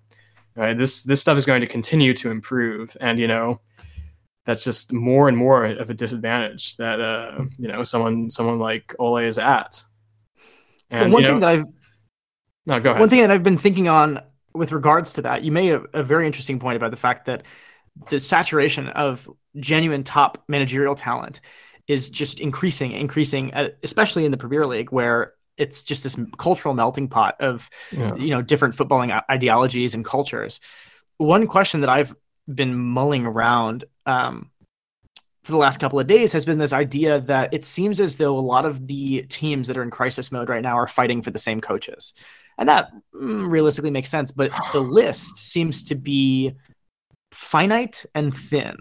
And I've been asking this question as to whether there's almost a shortage of top managers el- eligible for the highest clubs, right? This idea that, you know, for Tottenham, it had to be Conte and it had to be Conte now because if they didn't, then United was going to take him in two weeks, perhaps if Ole ever gets fired and they need to do it now. And they go from, you know, Jose Mourinho, who is the big name, to then trying to get a bunch of different people like Fonseca and these other guys falling short and going with Nuno as like their seventh choice, very outwardly to. It, it seems as though there aren't many options because so many clubs have taken up such good you know compelling candidates and the sea there's just fewer fish in the sea. But my question too on that topic and you can comment on that certainly is like oh i will. Yeah. Are worse teams generally just raising their standards for no reason? Like i asked this question about tottenham in particular where with all due respect tottenham have a lot of compelling pieces. We had an argument you and i earlier today as to whether they will get top four next year with conte. I don't think so. You do. But yeah, why the, not but my question is like, sometimes I see these clubs, you know, having these discussions about coaches to sign, and you know, these teams are like in eighth place, and they're like, you know, well, you know, we either need to get the coach that just won the Ukrainian division or the Austrian division, but we certainly can't get anybody that's any worse than that. It's almost as though like, you know, the saturation is coming from the other angle where like just worse clubs are falling into this desire of like trying to just explode and trying to get like this just top blockbuster manager to transform their fate and their fortunes, right? Newcastle right now. Yes, influx of cash, influence from abroad. They are like what in 19th in the PL and they're talking about signing Unai Emery. Like yes, I understand that times will change and there will be an entirely different picture. But what 19th place team do you see anywhere else with the emboldened outlook that they should be gunning for a guy that won the Europa League last well, what, year? What 19th place team do you see with the anywhere near the financial you know power of Newcastle and in sure, the Premier League on the whole? I mean, you you look at you know the the financial weight these clubs have, the bottom clubs in the Premier League compared to you know their counterparts in La Liga, for example. It is ridiculous. I mean, there there is no comparison whatsoever. These clubs are operating at completely different levels of the game, and that's uh, maybe something a little bit scary for you non-Premier League fans. Because I mean, the what's generally happened over the past few years is you know both in terms of players and probably more in terms of managers. The Premier League has just become you know, not quite a super league, but I mean, pretty much a super league, right? They're getting all the best managers in. They're trying to get all the star players that they can. And, you know, maybe that will create shortages in some other places. But I mean, only if you really lock yourself into looking for those very top managers. Because I mean, you're right. Like right now, you know, An- Antonio Conte was really the only good man, only only truly top manager without a job until yesterday. And like now that he's gone, who's who's the best currently unemployed manager? I mean, it's probably Nuno. Maybe I don't know. I can't think of any other names. I mean, w- one of the one of the things that I've considered too. There's this idea of the tall poppy syndrome. Are you familiar with the tall poppy syndrome? I'm I'm about to be, I guess. So the idea is it's this cultural phenomenon, as it's written here in the definition that I've pulled up, um, where I'll read it straight off because it's well put, in which people hold back, criticize, or sabotage those who have or are believed to have achieved notable success in one or more aspects of life, particularly intellectual or cultural wealth. The idea being that there are people who are fearful of reaching the top because of the idea that society these days has a tendency to cut down the tall poppy. So the the mm. highest of them all gets all of the, you know, is the target for everything. And the target of everything eventually, as much as they can withstand the blows, as much as Koeman was comfortable handling these just horrible things that were being thrown at him, whether they were right or whether they were wrong, at some point they tumble. And so what I've noticed a bit is that there are a bit of a dynamic in which some coaches will get to the top and it's like Icarus where you you go so fast and you had such great success and you ascend to the top and then you explode and then you have to pick up the pieces. Yeah. And for some, right, a lot of conversation has been happening right now with Graham Potter, right? He had some somewhat humbler beginnings, had some good, yeah. impactful success at some smaller clubs. Now is at Brighton is widely regarded, I think, within certain circles at least, as a very, very talented coach. Tactically, oh, yeah. very, very sharp. Has is is is pretty young, all things considered. Yeah, and, and he's English. Which, and hey, he's English, which is even, huge. Even better. And so a lot of people you know, when I look at Tottenham, it's very probably very difficult for them to, you know, I'm sure they tried to get somebody like Graham Potter and triple his wages, right, and get him to actually leave Brighton. But I see them going for these just big names and Antonio Conte, right, as an example. And I see I've seen Barcelona do the same thing. I've seen Man United do the same thing. You know, Van Gaal, Mourinho. I mean, Barcelona, I don't know if you can really call Setién or or Valverde big names, and maybe we can touch upon the biz- the bizarre nature of those appointments. But yeah. like you know, you're signing Koeman, a club legend who is effectively a big name. And there's uh, just uh, but this, not not quite in the same way. But we'll we'll get more to that later. Yeah. But there's this weird reluctance to either opt for the manager who is achieving success but doesn't have the same Hollywood, you know, aspect to them, or on the other hand, and this is a key distinction between United and Barcelona recently, or to pigeonhole yourself into these like quirky weird managers yeah. that nobody outside of Spain has heard of until they are appointed and trying to instill some ideology into the club. And so it's confusing because it's hard to say what's the best approach because we kind of have both spectrum, mm. both ends of the spectrum here, yeah. where, you know, some people like I said, I mean, uh, Arteta, for instance, I'm rambling now, but Arteta is a guy who seems to be somewhat piecing things together. I don't want to jump the gun because mm-hmm. Arsenal will probably go and lose three games if I say anything, right? But he seems to be sort of slowly building kind of what he wants, right? Yeah. But it could be said that his ascent to the top in spending a short amount of time with City as an assistant and then jumping to Arsenal was very much a kind of tall poppy type of moment where it's like he was yeah. the guy that got there probably for no reason was there and you know pep called him his prodigy or whatever. Uh, yeah. and and suddenly it's like you're so out of your depths. Pe- people are just criticizing him. He doesn't know what he's doing. And i think that people are fearful of that. And people are trying to tread lightly because guys like pirlo went straight up to the absolute pinnacle and then didn't do well right? Frank lampard jumped you know, spent some time trying to in his to form an identity and a concept, and, but he went right to realistically, right? He went right to the top. I feel like he Lamp- got chopped down. Lampard didn't really. I don't know. He did get chopped down, but I don't think it was as much his fault. I don't think Lampard really had that many failings at Chelsea. He did. I mean, if you remember, I mean, people were like legitimately predicting Chelsea to finish like 10th in his first season just because they had sold like all of their players. And the season before was like a Hazard one man team.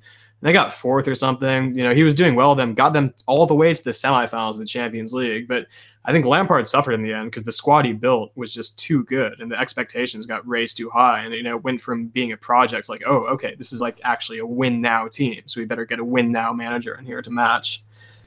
Mm. I think that's reasonable. Yeah. I think that makes sense to me. And he also spent time at what Derby County, kind of it, trying to. Yeah, did did very well with them for the most part. There's uh, what Harry Wilson was in that team. Maybe uh, Mason Mount was as well. Actually, Liverpool legend. Yeah, he was. So was um Patrick Bamford. No, or am I misremembering? That's not not no not them. Bamford's somewhere else. Yeah. I digress. I maybe you can look that up for me real quick. Um, maybe I, I could. Yeah or maybe I'll look it up for myself. I sure. So I guess the the the question I'm trying to kind of get to with all of this, right, in this uh-huh. idea that you know some clubs are looking for something, right? They want success, they want the fans to be happy, maybe. But a lot of times, what I've found in these managerial appointments, and this goes for Koeman, this goes for Ole, is I don't know that anybody actually knows what they want. And I'm not trying to project some feeling of uncertainty or doubt into the ears of all of our, you know, listeners who've managed to get this far, but I genuinely don't know. I myself, I don't know what the manager's job is anymore. And I am going to take a leap of faith and speak for many and say that it's probably hard to pin down for a lot of people. Certainly for me. Um, and it can really vary because you know the the general expectation you know if you know there's definitely people who are sitting at home thinking oh this is stupid. And if that's you then your thing is the manager's job is to win games. And like yeah uh, kind of you know but i mean is it winning games at you know whatever cost? Not really. You know for some some clubs the best manager is going to be one that's uh you know developing youth a little bit or one that's you know exterminating some players like Koeman did and I think what makes this most difficult is that you know this this is largely dependent on like the owners of the club or the board or whatever, and they never tell us what's expected from the manager. You know, they only tell us through who they hire and fire, but they never release like. We're hiring Ronald Koeman, and this is why. This is what we expect him to do. You know, we're not, we might not win for the next couple years, but trust us, guys. This is what we're doing is going to be processed. That's all behind the scenes. So to the fans, front facing, every manager's job is simply to win games. You know, unless you start like really thinking about it, like some weirdo like Martin. And so you know,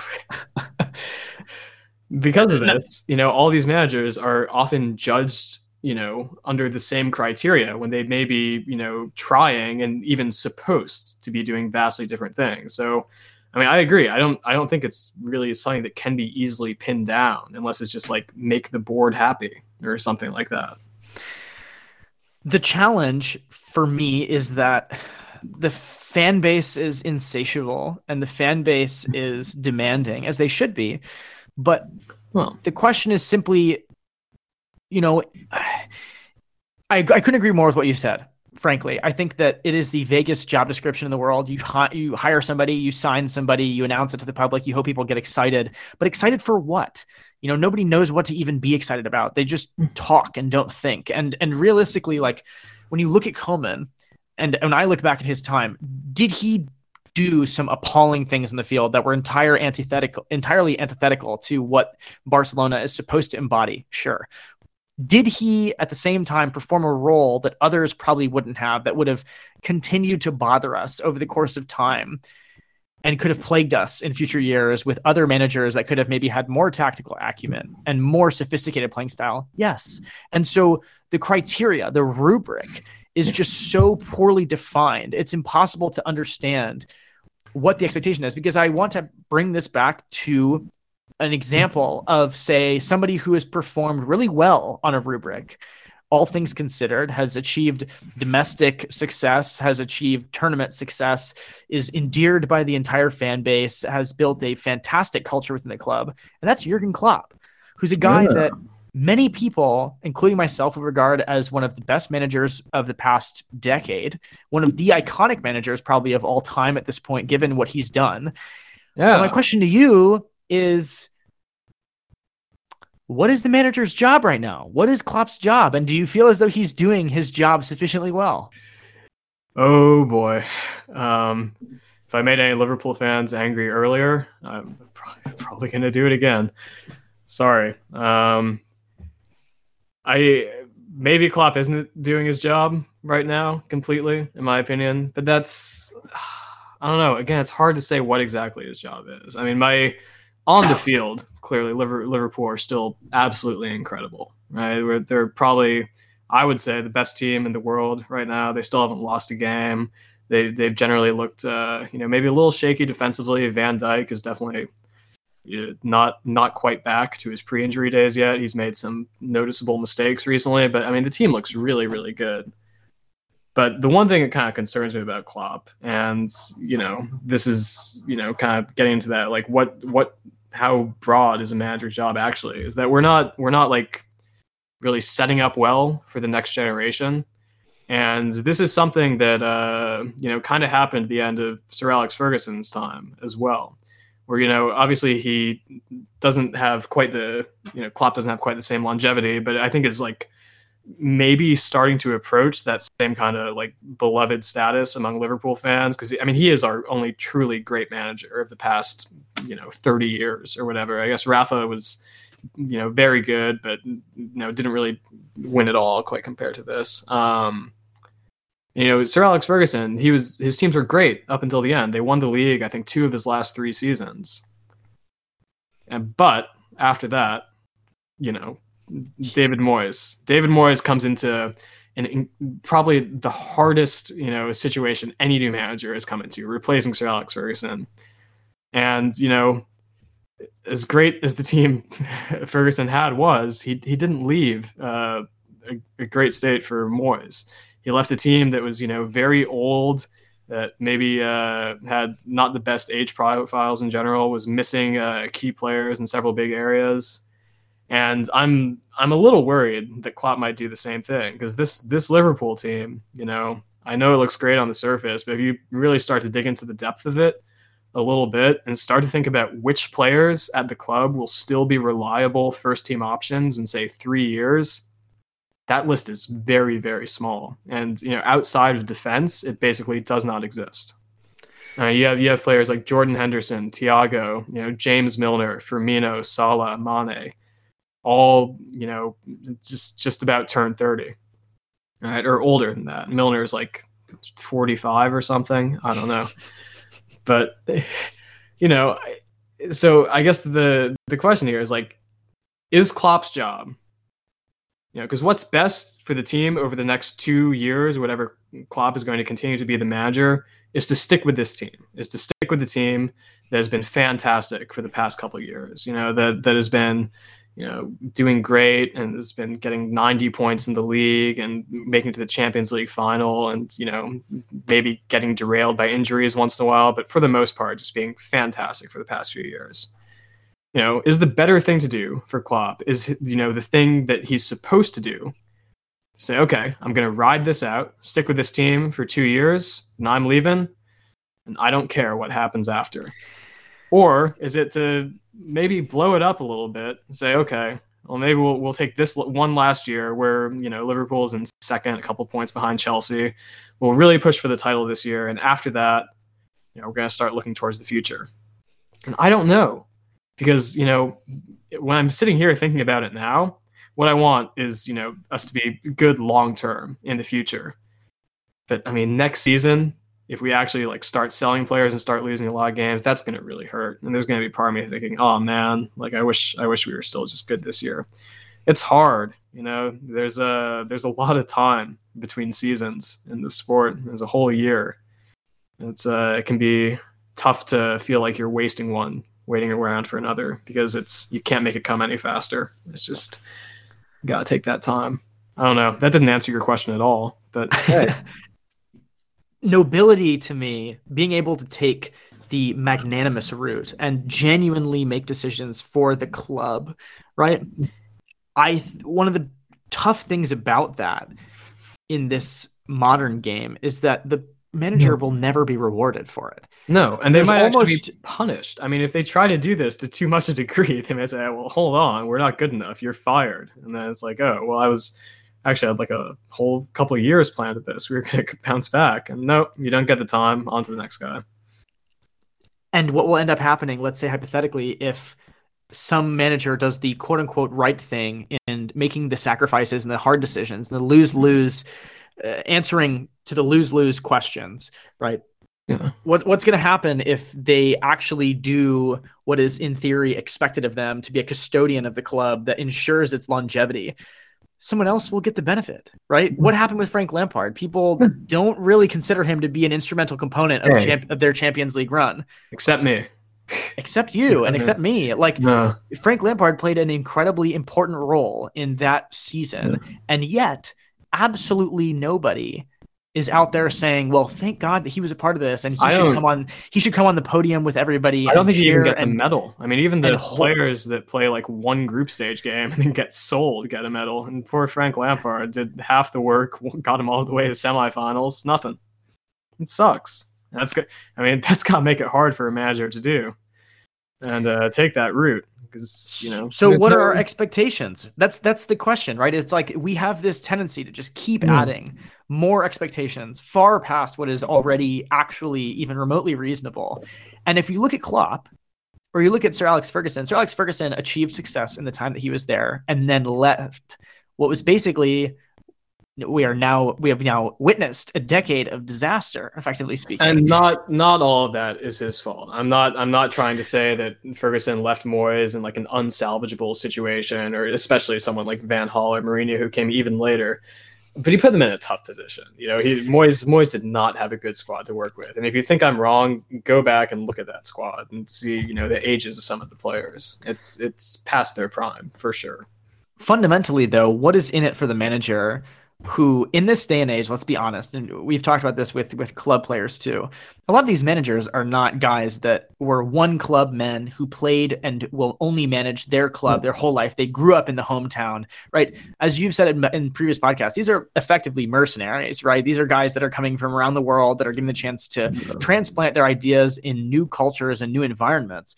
But is there an incentive for a guy like Jurgen Klopp to really try to ease the transition into the future when all that's going to do is heighten the juxtaposition uh, of some subsequent person who will come immediately after him to his legacy? Like he is helping yeah. something that is inevitable, which is a comparison that everybody will make, right? Liverpool for the next 10 years, people will be like, oh, well, he's not the next Klopp. Get ready because it's going to happen past 2024 or whenever he leaves. Oh, yeah. And, and if he makes allows that next candidate to have any runway before they take off what benefit does that give him right like i think part of sir alex ferguson's hmm. legacy in a weird way it's up to part him. of part of pep guardiola's legacy in a weird way is the fact that everything after has been bad and it has made everybody miss the original the original icon. And so it's like for Pep in that moment, would it have been important to him? I mean, and Pep is a weird scenario because he did grow up playing with the club. He came and like this was basically his one club thing until he went off and yeah. became more of a quote unquote mercenary.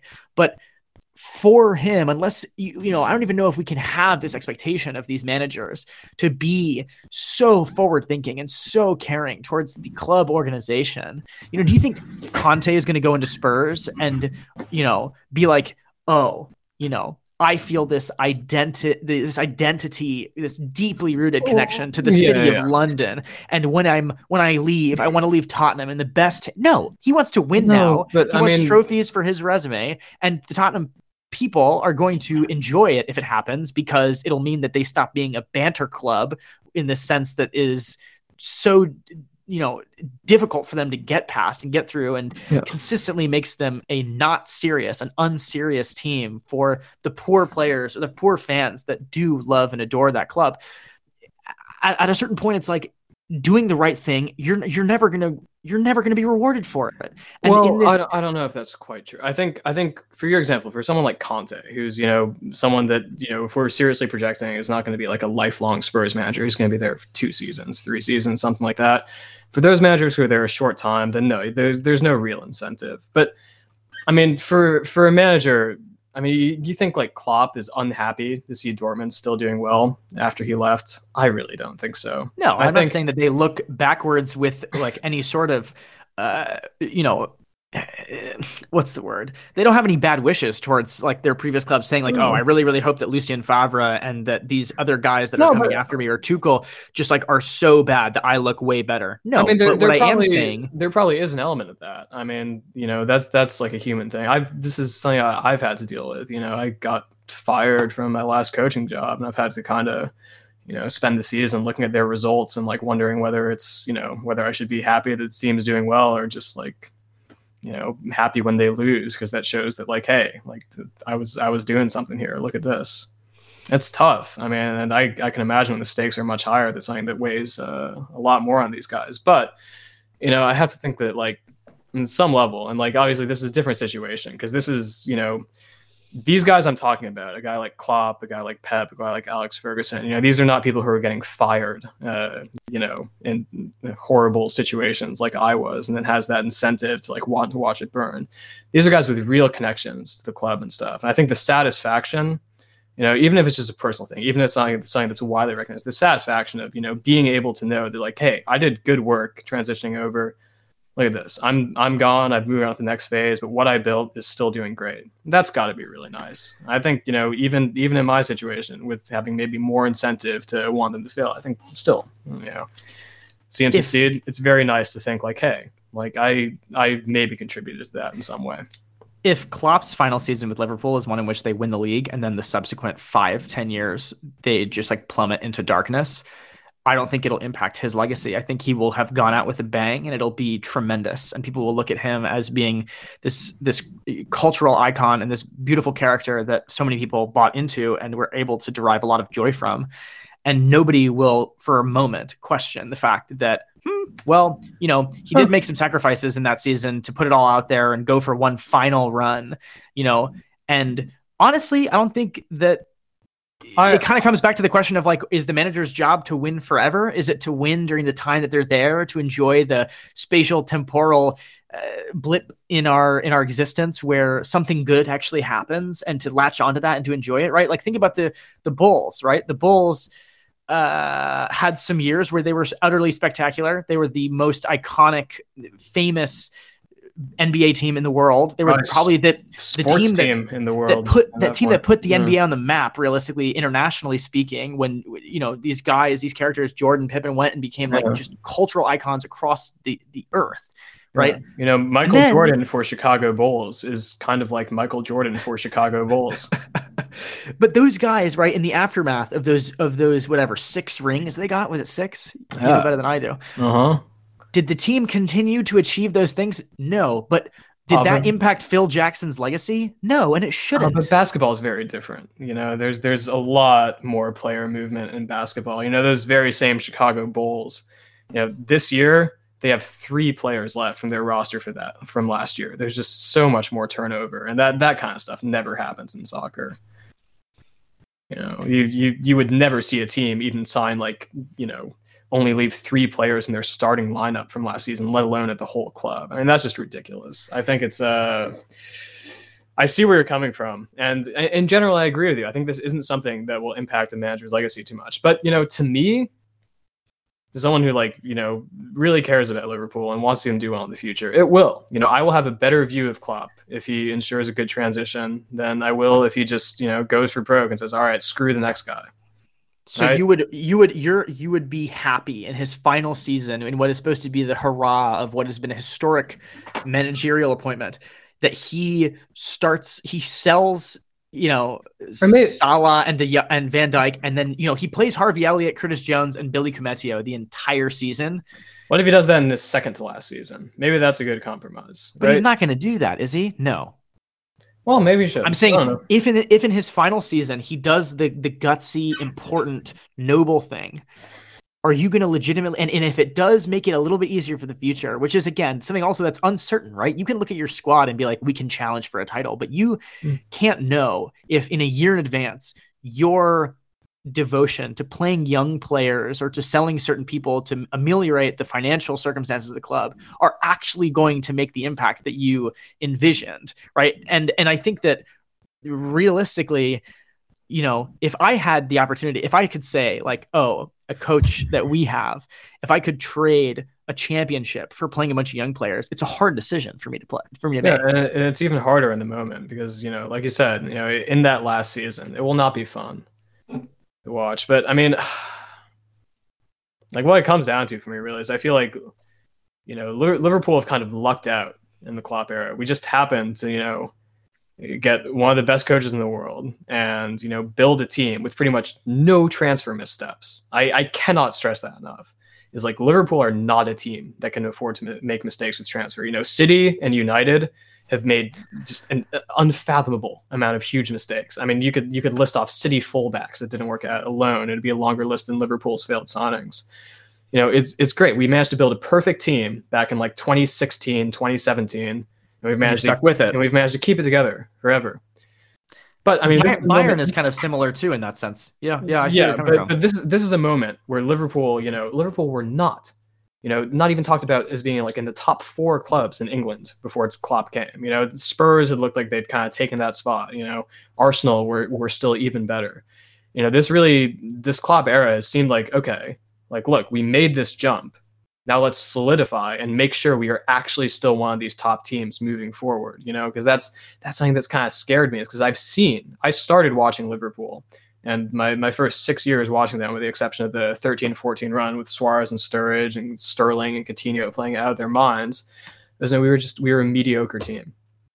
You know, and I am terrified that, you know, we just had this golden generation and that we were just going straight back to being that afterwards. And I don't know, even if that's at the cost, it's like, uh, would I rather, would I sacrifice like a potential title in the next couple of years for us to like consistently finish top four over the next 10 years instead of just like going back to being a team that might get eighth sometimes. Probably yeah if i have to make that call now. That's a very hard call to make when you know the one season where you don't win the titles in the present and all that promise of the better stuff is you know still very vague and off in the future. And you don't even know if it's even going to pay off it's it's an almost impossible sacrifice to make. And that's why you know no one makes it. And you don't really see teams doing this. No one makes it but Ronald Koeman. And I think that at this point in time, looking at our squad, it was evident for everybody after losing Messi, which is the most seismic of earth shattering changes that can happen to this club's core in the fashion in which it did, in the uh, lateness in which it did. Griezmann was the epitome of late being on deadline day, right? I look at my I, I look at our squad and I go, we are not challenging for anything, and that is okay yeah okay so long as we make something out of this season. If I have the same criteria where I get upset watching this team because we're playing all these crosses and stuff, it's, it's like at a certain point, do whatever on the field so long as you are doing something, right? You have to be Yeah. able to prioritize your expectations. And, you know, if you're going to go out there and say, I want a manager that is, you know, hilarious in press conferences, that is handsome, that has good fashion sense, that plays young players, but also has good, strong connections with veteran influence. If you make your list so unbelievably long, and which hire is people me will algren tend to do, like it's just the type of thing where I'm almost like at this rate, you kind of Uh-huh. almost has to just pick like one or two things. Yeah. There's very, very few managers out there, and we've talked about Klopp, who's almost one of the most pristine, you know, in the last 10 years managers in that regard in terms of hitting all the marks in terms of Well, playing not- some young players. not much negative you can really say about him. I mean, except for this question now of like is he doing is he going to be able to achieve this Uh, transfer? and but Klopp, even it, yeah and Klopp's someone who's really the only fault I can have with him is like he's and I, I can't even say this without just sounding like I'm like a terrible person because it's like such a small like he's too nice to his players. He loves them too much like he never he's, he's you know he maybe doesn't have that quite that cutthroat edge that uh you know uh Alex Ferguson would except with Mamadou Sakho but still I mean like everyone we haven't sold very many uh, players who actually regularly played for us at any point in the past few years, which is tough. You know, that makes it makes it hard to buy players if you don't sell any, especially when you're a team that does not spend any money. And Liverpool have, I think, the lowest net spend of any Premier League team over the past uh, five years. I believe is that right? That what we saw. i believe so we saw some sort of graphic about Yeah. that the other day. That's tough. But ultimately, I think that I view Koeman as a guy who was almost better if you just didn't watch Barcelona and you just didn't actually suffer through what was utterly unintelligible on the field yeah. and you didn't have to bleed and and and suffer the pain of the ridicule from all of your college friends just so happening to be Real Madrid fans. But fundamentally, when you turn a blind eye to those things, which is hard for people to do. Who's, hey, that's what life, I was. That's what I was doing. Um, I whose lifeline was is this, or who for whom this is something that must, in a compulsory fashion, provide joy week in week out.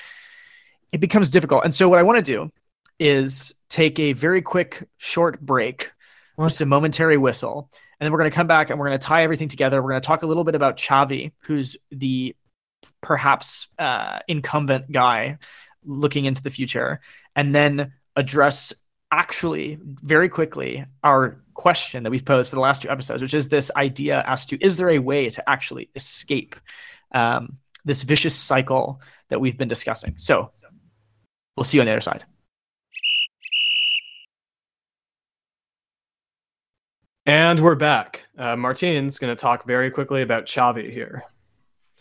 So the guy that everybody is expecting to come in now in the aftermath of the Koeman thing, and as Sergi Barjuan takes care of things for the time being, is Xavi, a former club legend, in a way that's more transcendent than than Ronald Koeman ever was, um, and in a way that I think is more highly regarded generally because he's somewhat of a disciple to Pep Guardiola, who's mm-hmm. again this god figure within the Culé mindset. So I there's a lot to talk about with Xavi. Um, he's currently managing Al Sadd in the Qatari League. Uh, Al Sadd has done very well, all things considered, and we can have whatever biases we might uh, want to have about the Qatari League. But when you watch clips of his team uh, today, right now, after some time developing it, and with players like Cazorla in the mix, um, they play really well. They have a very, very aesthetically pleasing style of, of play. Um, he has a much more evident uh, appreciation for the finer things in football than I think Ronald Koeman has ever displayed. And I think that people have asked the question as to whether Xavi is ready, whether it is time for Xavi, whether uh, you know the fact that this is kind of Barcelona's last card to play, and that if we really mess it up this time, then there's genuinely no idea where we're going to go from here. Yeah, and I think these are all valid concerns and valid questions. But in recent weeks, I think I've been convinced and I might have to eat my words on this in the future. I, but I think I've do. been convinced that this is the right time for him. So oh. the the the reasons are plentiful. I've got um some like, you know, some I've got plenty of opinions on this, but the reason I'm saying this, right, in the past, the main thing that was holding me back was the experience, right? He's in the Qatari League, and as much as successful and as uh, you know delightful as his game model has come to fruition, over there, um, it isn't in a spot that people will generally uh, consider valid or legitimate at all. And that's just the fact of the matter. That's the state of our perception of this idea of, you know, the top five the the top five leagues the dichotomization where we we throw away a lot of you know quality that exists outside of the realm in which we're comfortable with and that's okay because it's you know worldview and it's how a lot of these things work but one thing that is compelling for me is the fact that Barcelona deployed their exterminator in Ronald Koeman. He went in, he picked fights, he took abuse from the media. He did some things wrong, but he did some things right. He let young players play. He he in a weird way brought us back to the nostalgia of La Masia and playing and seeing 17 year olds, 18 year olds 16 year olds even these prodigies coming through and and bringing some notoriety back to the fabled academy of barcelona after he has done all of his tree clearing in the forest right i think now this there is no better time than to bring in an a gardener with beautiful concepts for flowers that he wants to to plant and have bloom and no. I think after three successive managers that the public has viewed ne- so negatively, Xavi is going to be the one that has a long leash that people give the time to create something. And I think we are at a stage now where the trees have not only been chopped down, but they've also disintegrated into the into the soil and it is fertile. And it is at a point where we have so many seeds that are so compelling and so promising. And there are structural problems, right? We're going to have to figure out a lot of things with this team.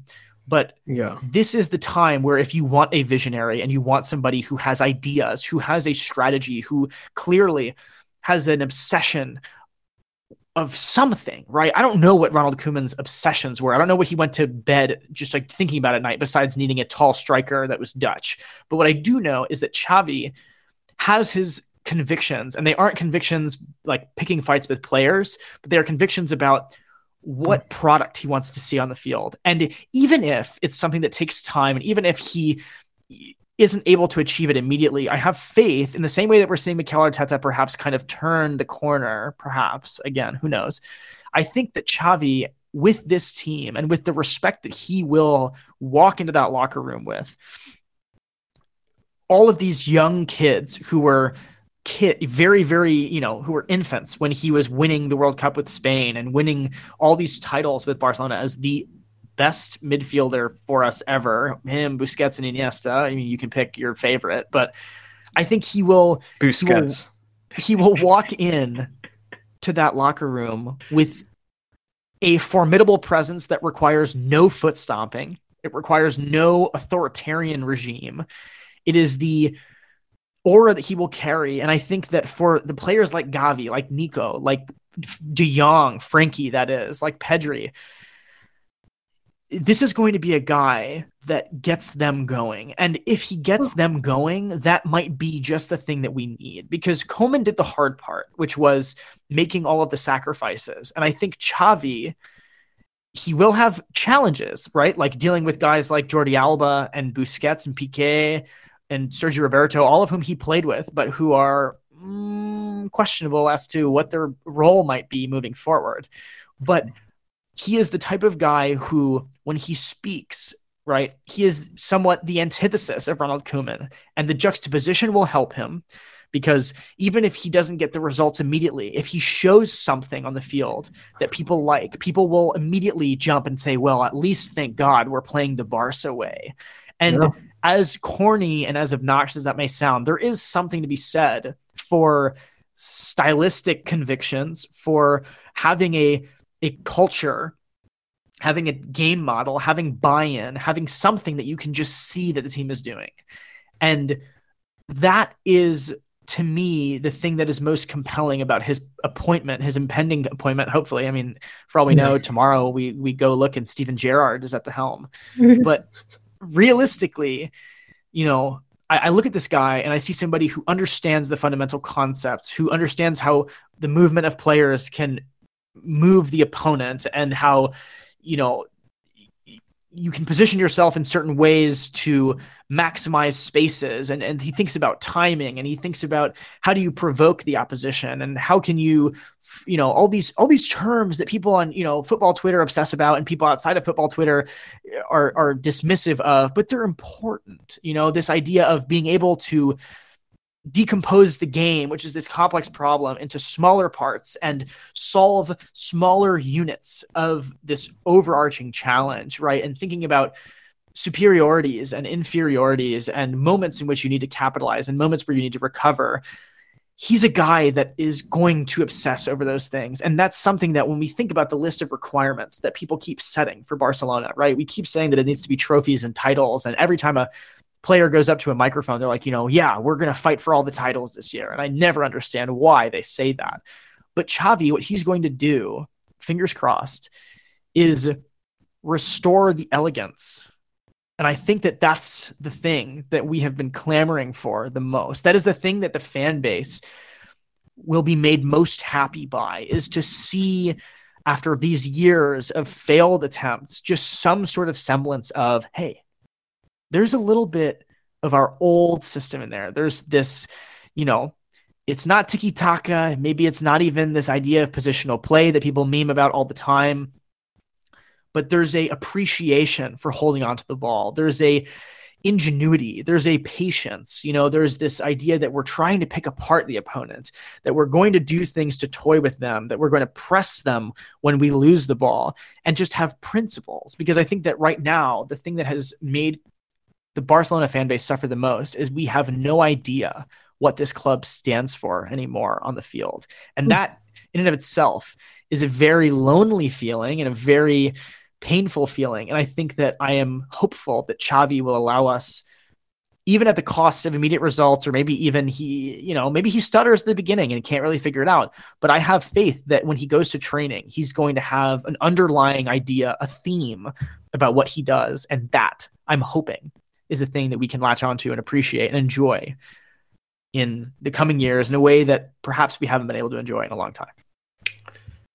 Wow, that was uh, pretty nice, Martin. Very nice uh, little burst of optimism for you. Even convinced me, like, you know, I'm I'm someone who is not very high on Xavi um, for reasons I'll get into in a second. But I mean, even listening to that, I mean, you're you were winning me over a little bit. And I think you know what you said is very very valid for all the reasons you listed. I mean, this could potentially be the perfect time to bring Xavi into the club, and I think you know they they've kind of left themselves no option at this point because of, of, just the way the team is. This is not a win now team. It doesn't really make sense to bring a win, win now coach in. I mean, the next manager is clearly going to be a project manager, so to speak.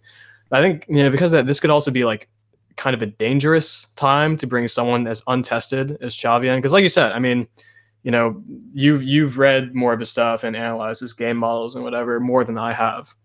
But I mean, you know, as as much as I don't want to like just be completely dismissive of the Qatari League, because the Qatari League, it's it's the Qatari League, mm-hmm. right? I mean, this, these have never been put to the real test, and you know, I can see a situation in which Xavi is given much more time, and much because I think he will be given, you know, like you said, he'll be given a very very long leash, especially coming after Koeman and especially with you know being who he is, especially with the current state of the team. He's going to be given a lot of time to try and figure this out if it comes in. And you know, we we don't know that he's going to figure it out. Obviously, all the signs can be good, but you know, maybe maybe this situation like Mikel Arteta, it's like uh, Arsenal like kind of look like they're getting better enough for him to stay, but have we really seen the proof of that yet? No. No. And if no. we don't see that for another, you know, another year, another two years, then Arteta is going to go. And Arsenal are not going to be a good situation because they have banked so heavily on this idea. And I feel like the same thing could potentially end up happening to Xavi. And if so, because the situation he's coming into, because like you said, he's going to be giving a long leash and everyone's going to be so happy to see him back. Maybe, you know, that uh, just having that little, you know, fleck of the old Barcelona system in there is going to be a you know shiny enough thing that it can distract people from what else is going on the field. Because I think um, you know Xavi, it feels a lot to me like what Barcelona have been trying to do with you know their the managers that they've hired besides Koeman in the last few years. And I think you said earlier they're they're trying to be a little too quirky, with it a little too cute. It feels like Barcelona is like trying you know with every sign they make. It, again, possibly with the exception of Koeman Uh, just define the next Guardiola because Guardiola was someone who you know just came from you know pretty much had, had no experience before Barcelona as a coach. He had nothing big, but you know he's a tactical genius, and you know Barca looked like complete geniuses for appointing him. They're like, oh, and it looks like they're just trying to do that again. They're trying to make signings that like if they work out, they'll go see. Nobody thought this would work, and it did. Look at us. We're we're so smart and so they've they've hired people with you know very little international reputation. Like Martin said, I mean, guys whose names I legitimately like did not know before they were hired for Barcelona, and it's a Xavi feels like just some kind of progression of that. And you know, like I said, there's there's no option now because of the state the team is currently in. Right, because it is a very youth heavy team, it makes no sense to bring in, you know, a results focused kind of win now manager. I do wonder, you know, what position Barca would be in now if they had done that at some point over the past decade instead of just trying the same thing over and over again and just kind of entering this cycle of mediocrity that you've been talking about. And you know, we we've kind of hinted at like what it takes to escape that cycle. I'll give my answer now. What it takes is, you know, someone to make you a lot worse and to get rid of the expectations. And Koeman was that you know, and you know now they're free of that expectations, and you know hopefully they can now get back, or hopefully for you, I guess I don't really care. But hopefully for you, they can now come back and, you know, they're rid of the cycle. Maybe will now be better than mediocre. But being rid of the cycle also means you could potentially be worse than mediocre. And that, that that's a very scary thing.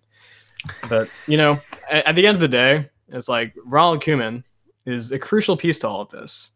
And I guess the way I'll finish this is by saying, you know, he may not be the best Barcelona manager of the past decade, but he is probably the only one I'm going to remember.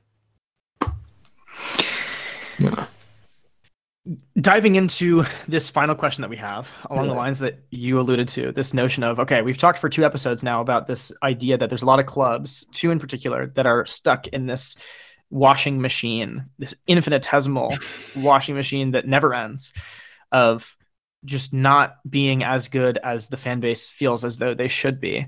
And the question now is, you know, we typically just talk and don't arrive at any conclusions, but I think what you've done already is something that's uh, an excellent takeaway from all of this, which is the idea that one of the plaguing things of all of this is the insatiability of those that consume the product. Because we talked we had an entire episode about the fact that you know we were saying you know yeah Chelsea fans just haven't been content with any striker until they finally got Lukaku. And he was playing so well at the time when we did the episode. And like he embodies Drogba and it's reminiscent of the golden years. And it gives yeah. people some sort of you know it makes them think about where they were at perhaps in their own lives when they were watching those good moments and and enjoying that time with with younger friends who were you know less let's say they, they had fewer problems back then and all those different things. But the challenge, which is something that you've alluded to, is this idea that Barcelona has spent so much time looking for the next Pep Guardiola that it has perhaps been difficult for them to simply understand that there will never be another one of him ever. Yeah. And so one of the one of the oh, things oh, that I want to talk about with this notion of escaping the cycle, you brought up uh, deleting the expectations. Unfortunately for Barcelona, I don't think it's possible to delete the expectations in this modern era. I think for a club like Leeds, who was historic, then went down and legitimately had a legitimate crisis that wasn't just people complaining about being in third place, that's that's where you delete the expectations. But what I do think is that I, I didn't I agree with delete. you. I said, you know, or shake off. Let's say it's just like lessen even. And Barca, I mean, their expectations are certainly lessened. You know, no one, no one's gonna realistically expect Xavi to win the league his first season with the squad he's got right now. I don't think. I mean, maybe people will. Maybe I don't know. Still Barcelona fans, but on the whole, less people will expect it than they had expected three years ago. I'm pretty sure like Rivaldo or somebody came out with a quote recently saying that like when Xavi gets appointed, he expects us to win the Champions League. Oof. Okay. Or something like that. So this is what I'm saying though. Like your oh, point is oh, entirely valid. If it's possible for us to perform a maneuver in which we don't have to deal with those shackles anymore, then yes, that's the ideal situation. But what I think is actually maybe even more realistic, right? If you look at a club like Liverpool, do you think the expectations they're going to be good now after all these bandwagon fans have accumulated for the next 10 years? Do you think the expectations are ever going to die off? It's going to be terrible. Not. No. Exactly. So here's what I think you can do. As Xavi entering this environment where he's expected to be successful. I think the most important first thing is that you need to define what are the actual criteria that will let you keep your job and what will let you carry on within this role because I think that there's a level of prioritization that I've alluded to previously. But I think that you have to take your top 5 goals with the club and you need to pick 3 and do those 3 things really well. I think that when you we we have these cycles and we have these situations where the manager is brought in, everybody expects everything to get fixed and nothing gets fixed. The benefit of Koeman is that he's fixed one thing, which is that under Valverde and under Setién, we didn't have as much youth as we have right now. And it might be a generational thing, it might be serendipity, but the fact of the matter is, Koeman's record shows that he plays those young guys. And so, what, what is important to understand is the thing that you alluded to previously is like this vague job description, right? Right now for Xavi, if everybody's going to hold him accountable for results and get mad when he loses his first Clasico, which will happen, mm-hmm. yeah. then we can't do this together. If we're going to do this together, we need to understand that those expectations need to be much more precise. We need to we need to find solace in the idea that he might take a year to piece together something and we might see, you know, the little glimpses of our team suddenly becoming actually grounded in some sort of principle, which is something that, again, I think Barcelona values. But it alludes to another thing, which is that the expectations from club to club vary so much in terms of what will actually provoke a firing or what will actually provoke happiness yeah. from the fans. Because for us right now, people are going to say that we want to win. But the thing that matters most to me, if I can even, if I even know what matters most to me, is just that we return to this more this idea that you know Real Madrid has these Galacticos players between the rivalry and they have spectacular have had spectacular coaches and things like that. But the thing that Barcelona could could firmly think about in those years where the rivalry, the El Clasico dynamic was so fierce was this idea that like we played the better football than they did that was like such a sure such yeah. a thing that we were able to latch onto, right? Real Madrid was a counterattacking side. They didn't want the ball. They wanted to spring and they were dangerous when they sprung. But we were, you know, the more refined, the more cultural option. I think that right now, after watching such brutalized versions of this team try to perform and try to compete, it's like I want to see some shade of identity. And that's the thing that matters to me, right? And so I think that when you look at the different clubs and you look at these coaches coming in, these appointments, Conte is the most recent one, but we can talk about any host of other managers that have come into new clubs recently. You know, you look at Allegri, who's struggling right now with Juventus as an exa- example.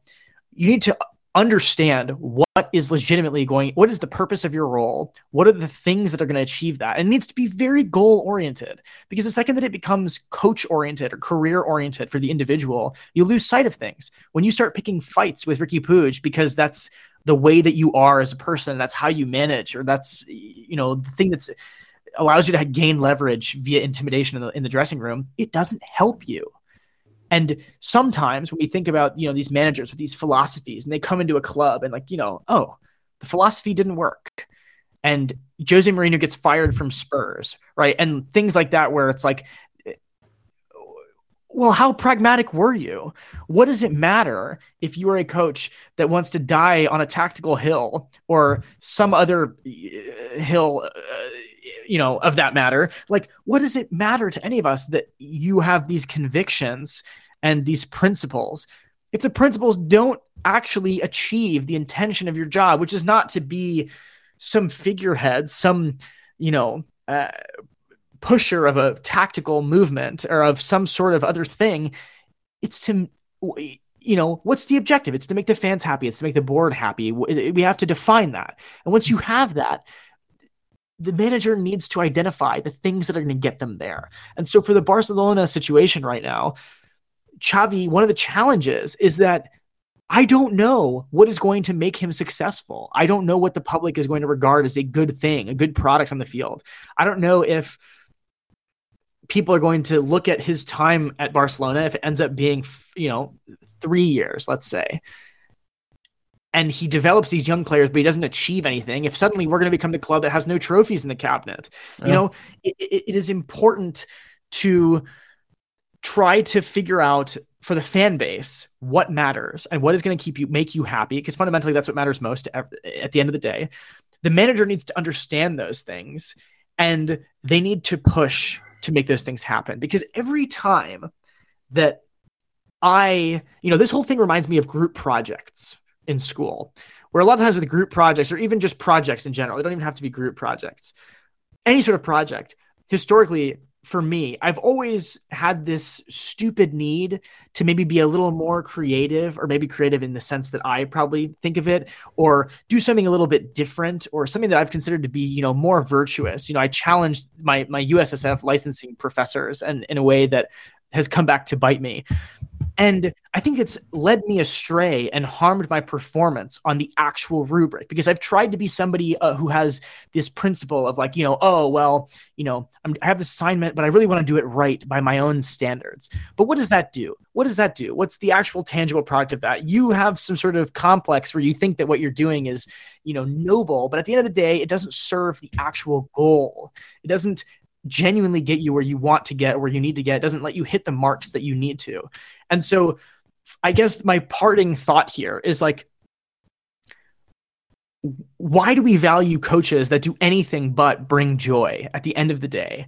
Right? What is what is the value of doing anything but the pragmatic thing that is going to get the fan base as close as possible to enjoying themselves in the stands?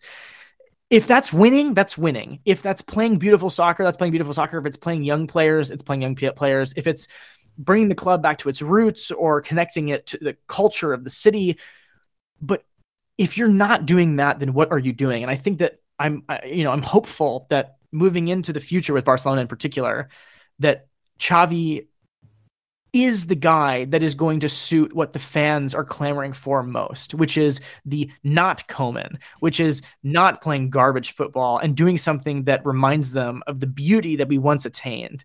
And that's kind of my approach, I think, to hopefully escaping the cycle that we have seen and I'm praying that we can get out of. So.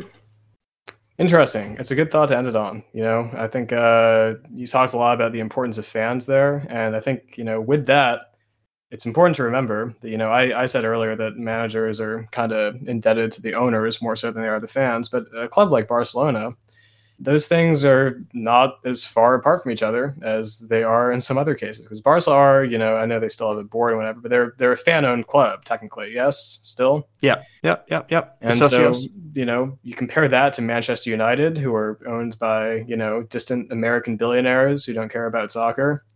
Ole hasn't made the fans happy in a while, and they don't care.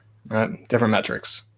But uh, yeah, it's it's nice to see that you know e- even as much as I you know make fun of Barcelona once in a while, it is nice to see a, a team that's actually you know seems to be trying to make their fans happy. You know, even if I feel like the appointments they've made to do it have been perhaps a bit misguided in the past few years, they are, you know, trying to do something nice in the fans, and maybe this time it'll work.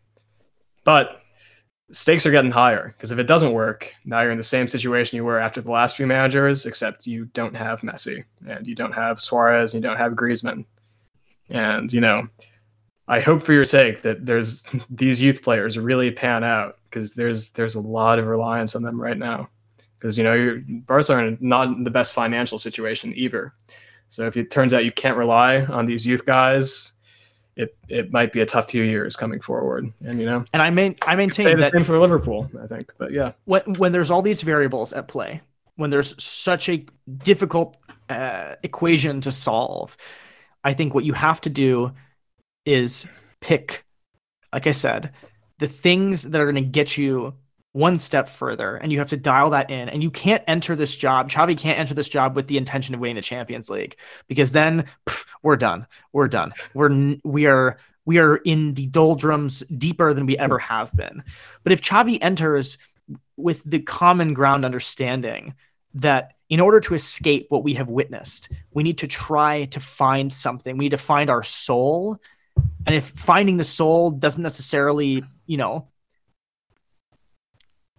do all the things that people have expected of all the previous managers since Pep, which is to f- compete for every title and to meet the marks on every single corner of the rubric. You know, we have to accept that and we have to get to a point where, in order to actually rid ourselves of our own shackles, we need to better define what it means to be successful and be comfortable when it happens. So, that is, I think, where I will leave things for today. All right. Um, we have talked about a lot of stuff. We've gone on this first double header of mm-hmm. episodes. Um, a quick final shout out to our lovely sponsors. Will, any final words? Um, you promised to compliment me on my appearance during this episode, and you did not. So you're right. You're right. You're I'm right. very sad, but you to the to the fans you missed your chance. No, no, no. That save are it, still joining us for here. next week, Martin. Will looks very lovely tonight. This is the first thing I said when we hopped on the uh, on the video call with each other. Um, he's wearing a black hoodie. It complements his jawline uh, quite nicely. The lighting of his uh, podcast recording room is, you know, really doing that bone structure justice. So I, I, I, just wanted to share that with all of you because you don't get to enjoy it like I do. I do look really good. I've got a nice little e-boy aesthetic going on here with the headphones and the microphone. Um, wish you all could see, but you just had to bring it up, didn't you? Just have to. You'll just have to imagine. All right. Have fun well, with that. See you guys next that, week. enjoy dreaming about Will, fellas and uh, fellettes. Till next time.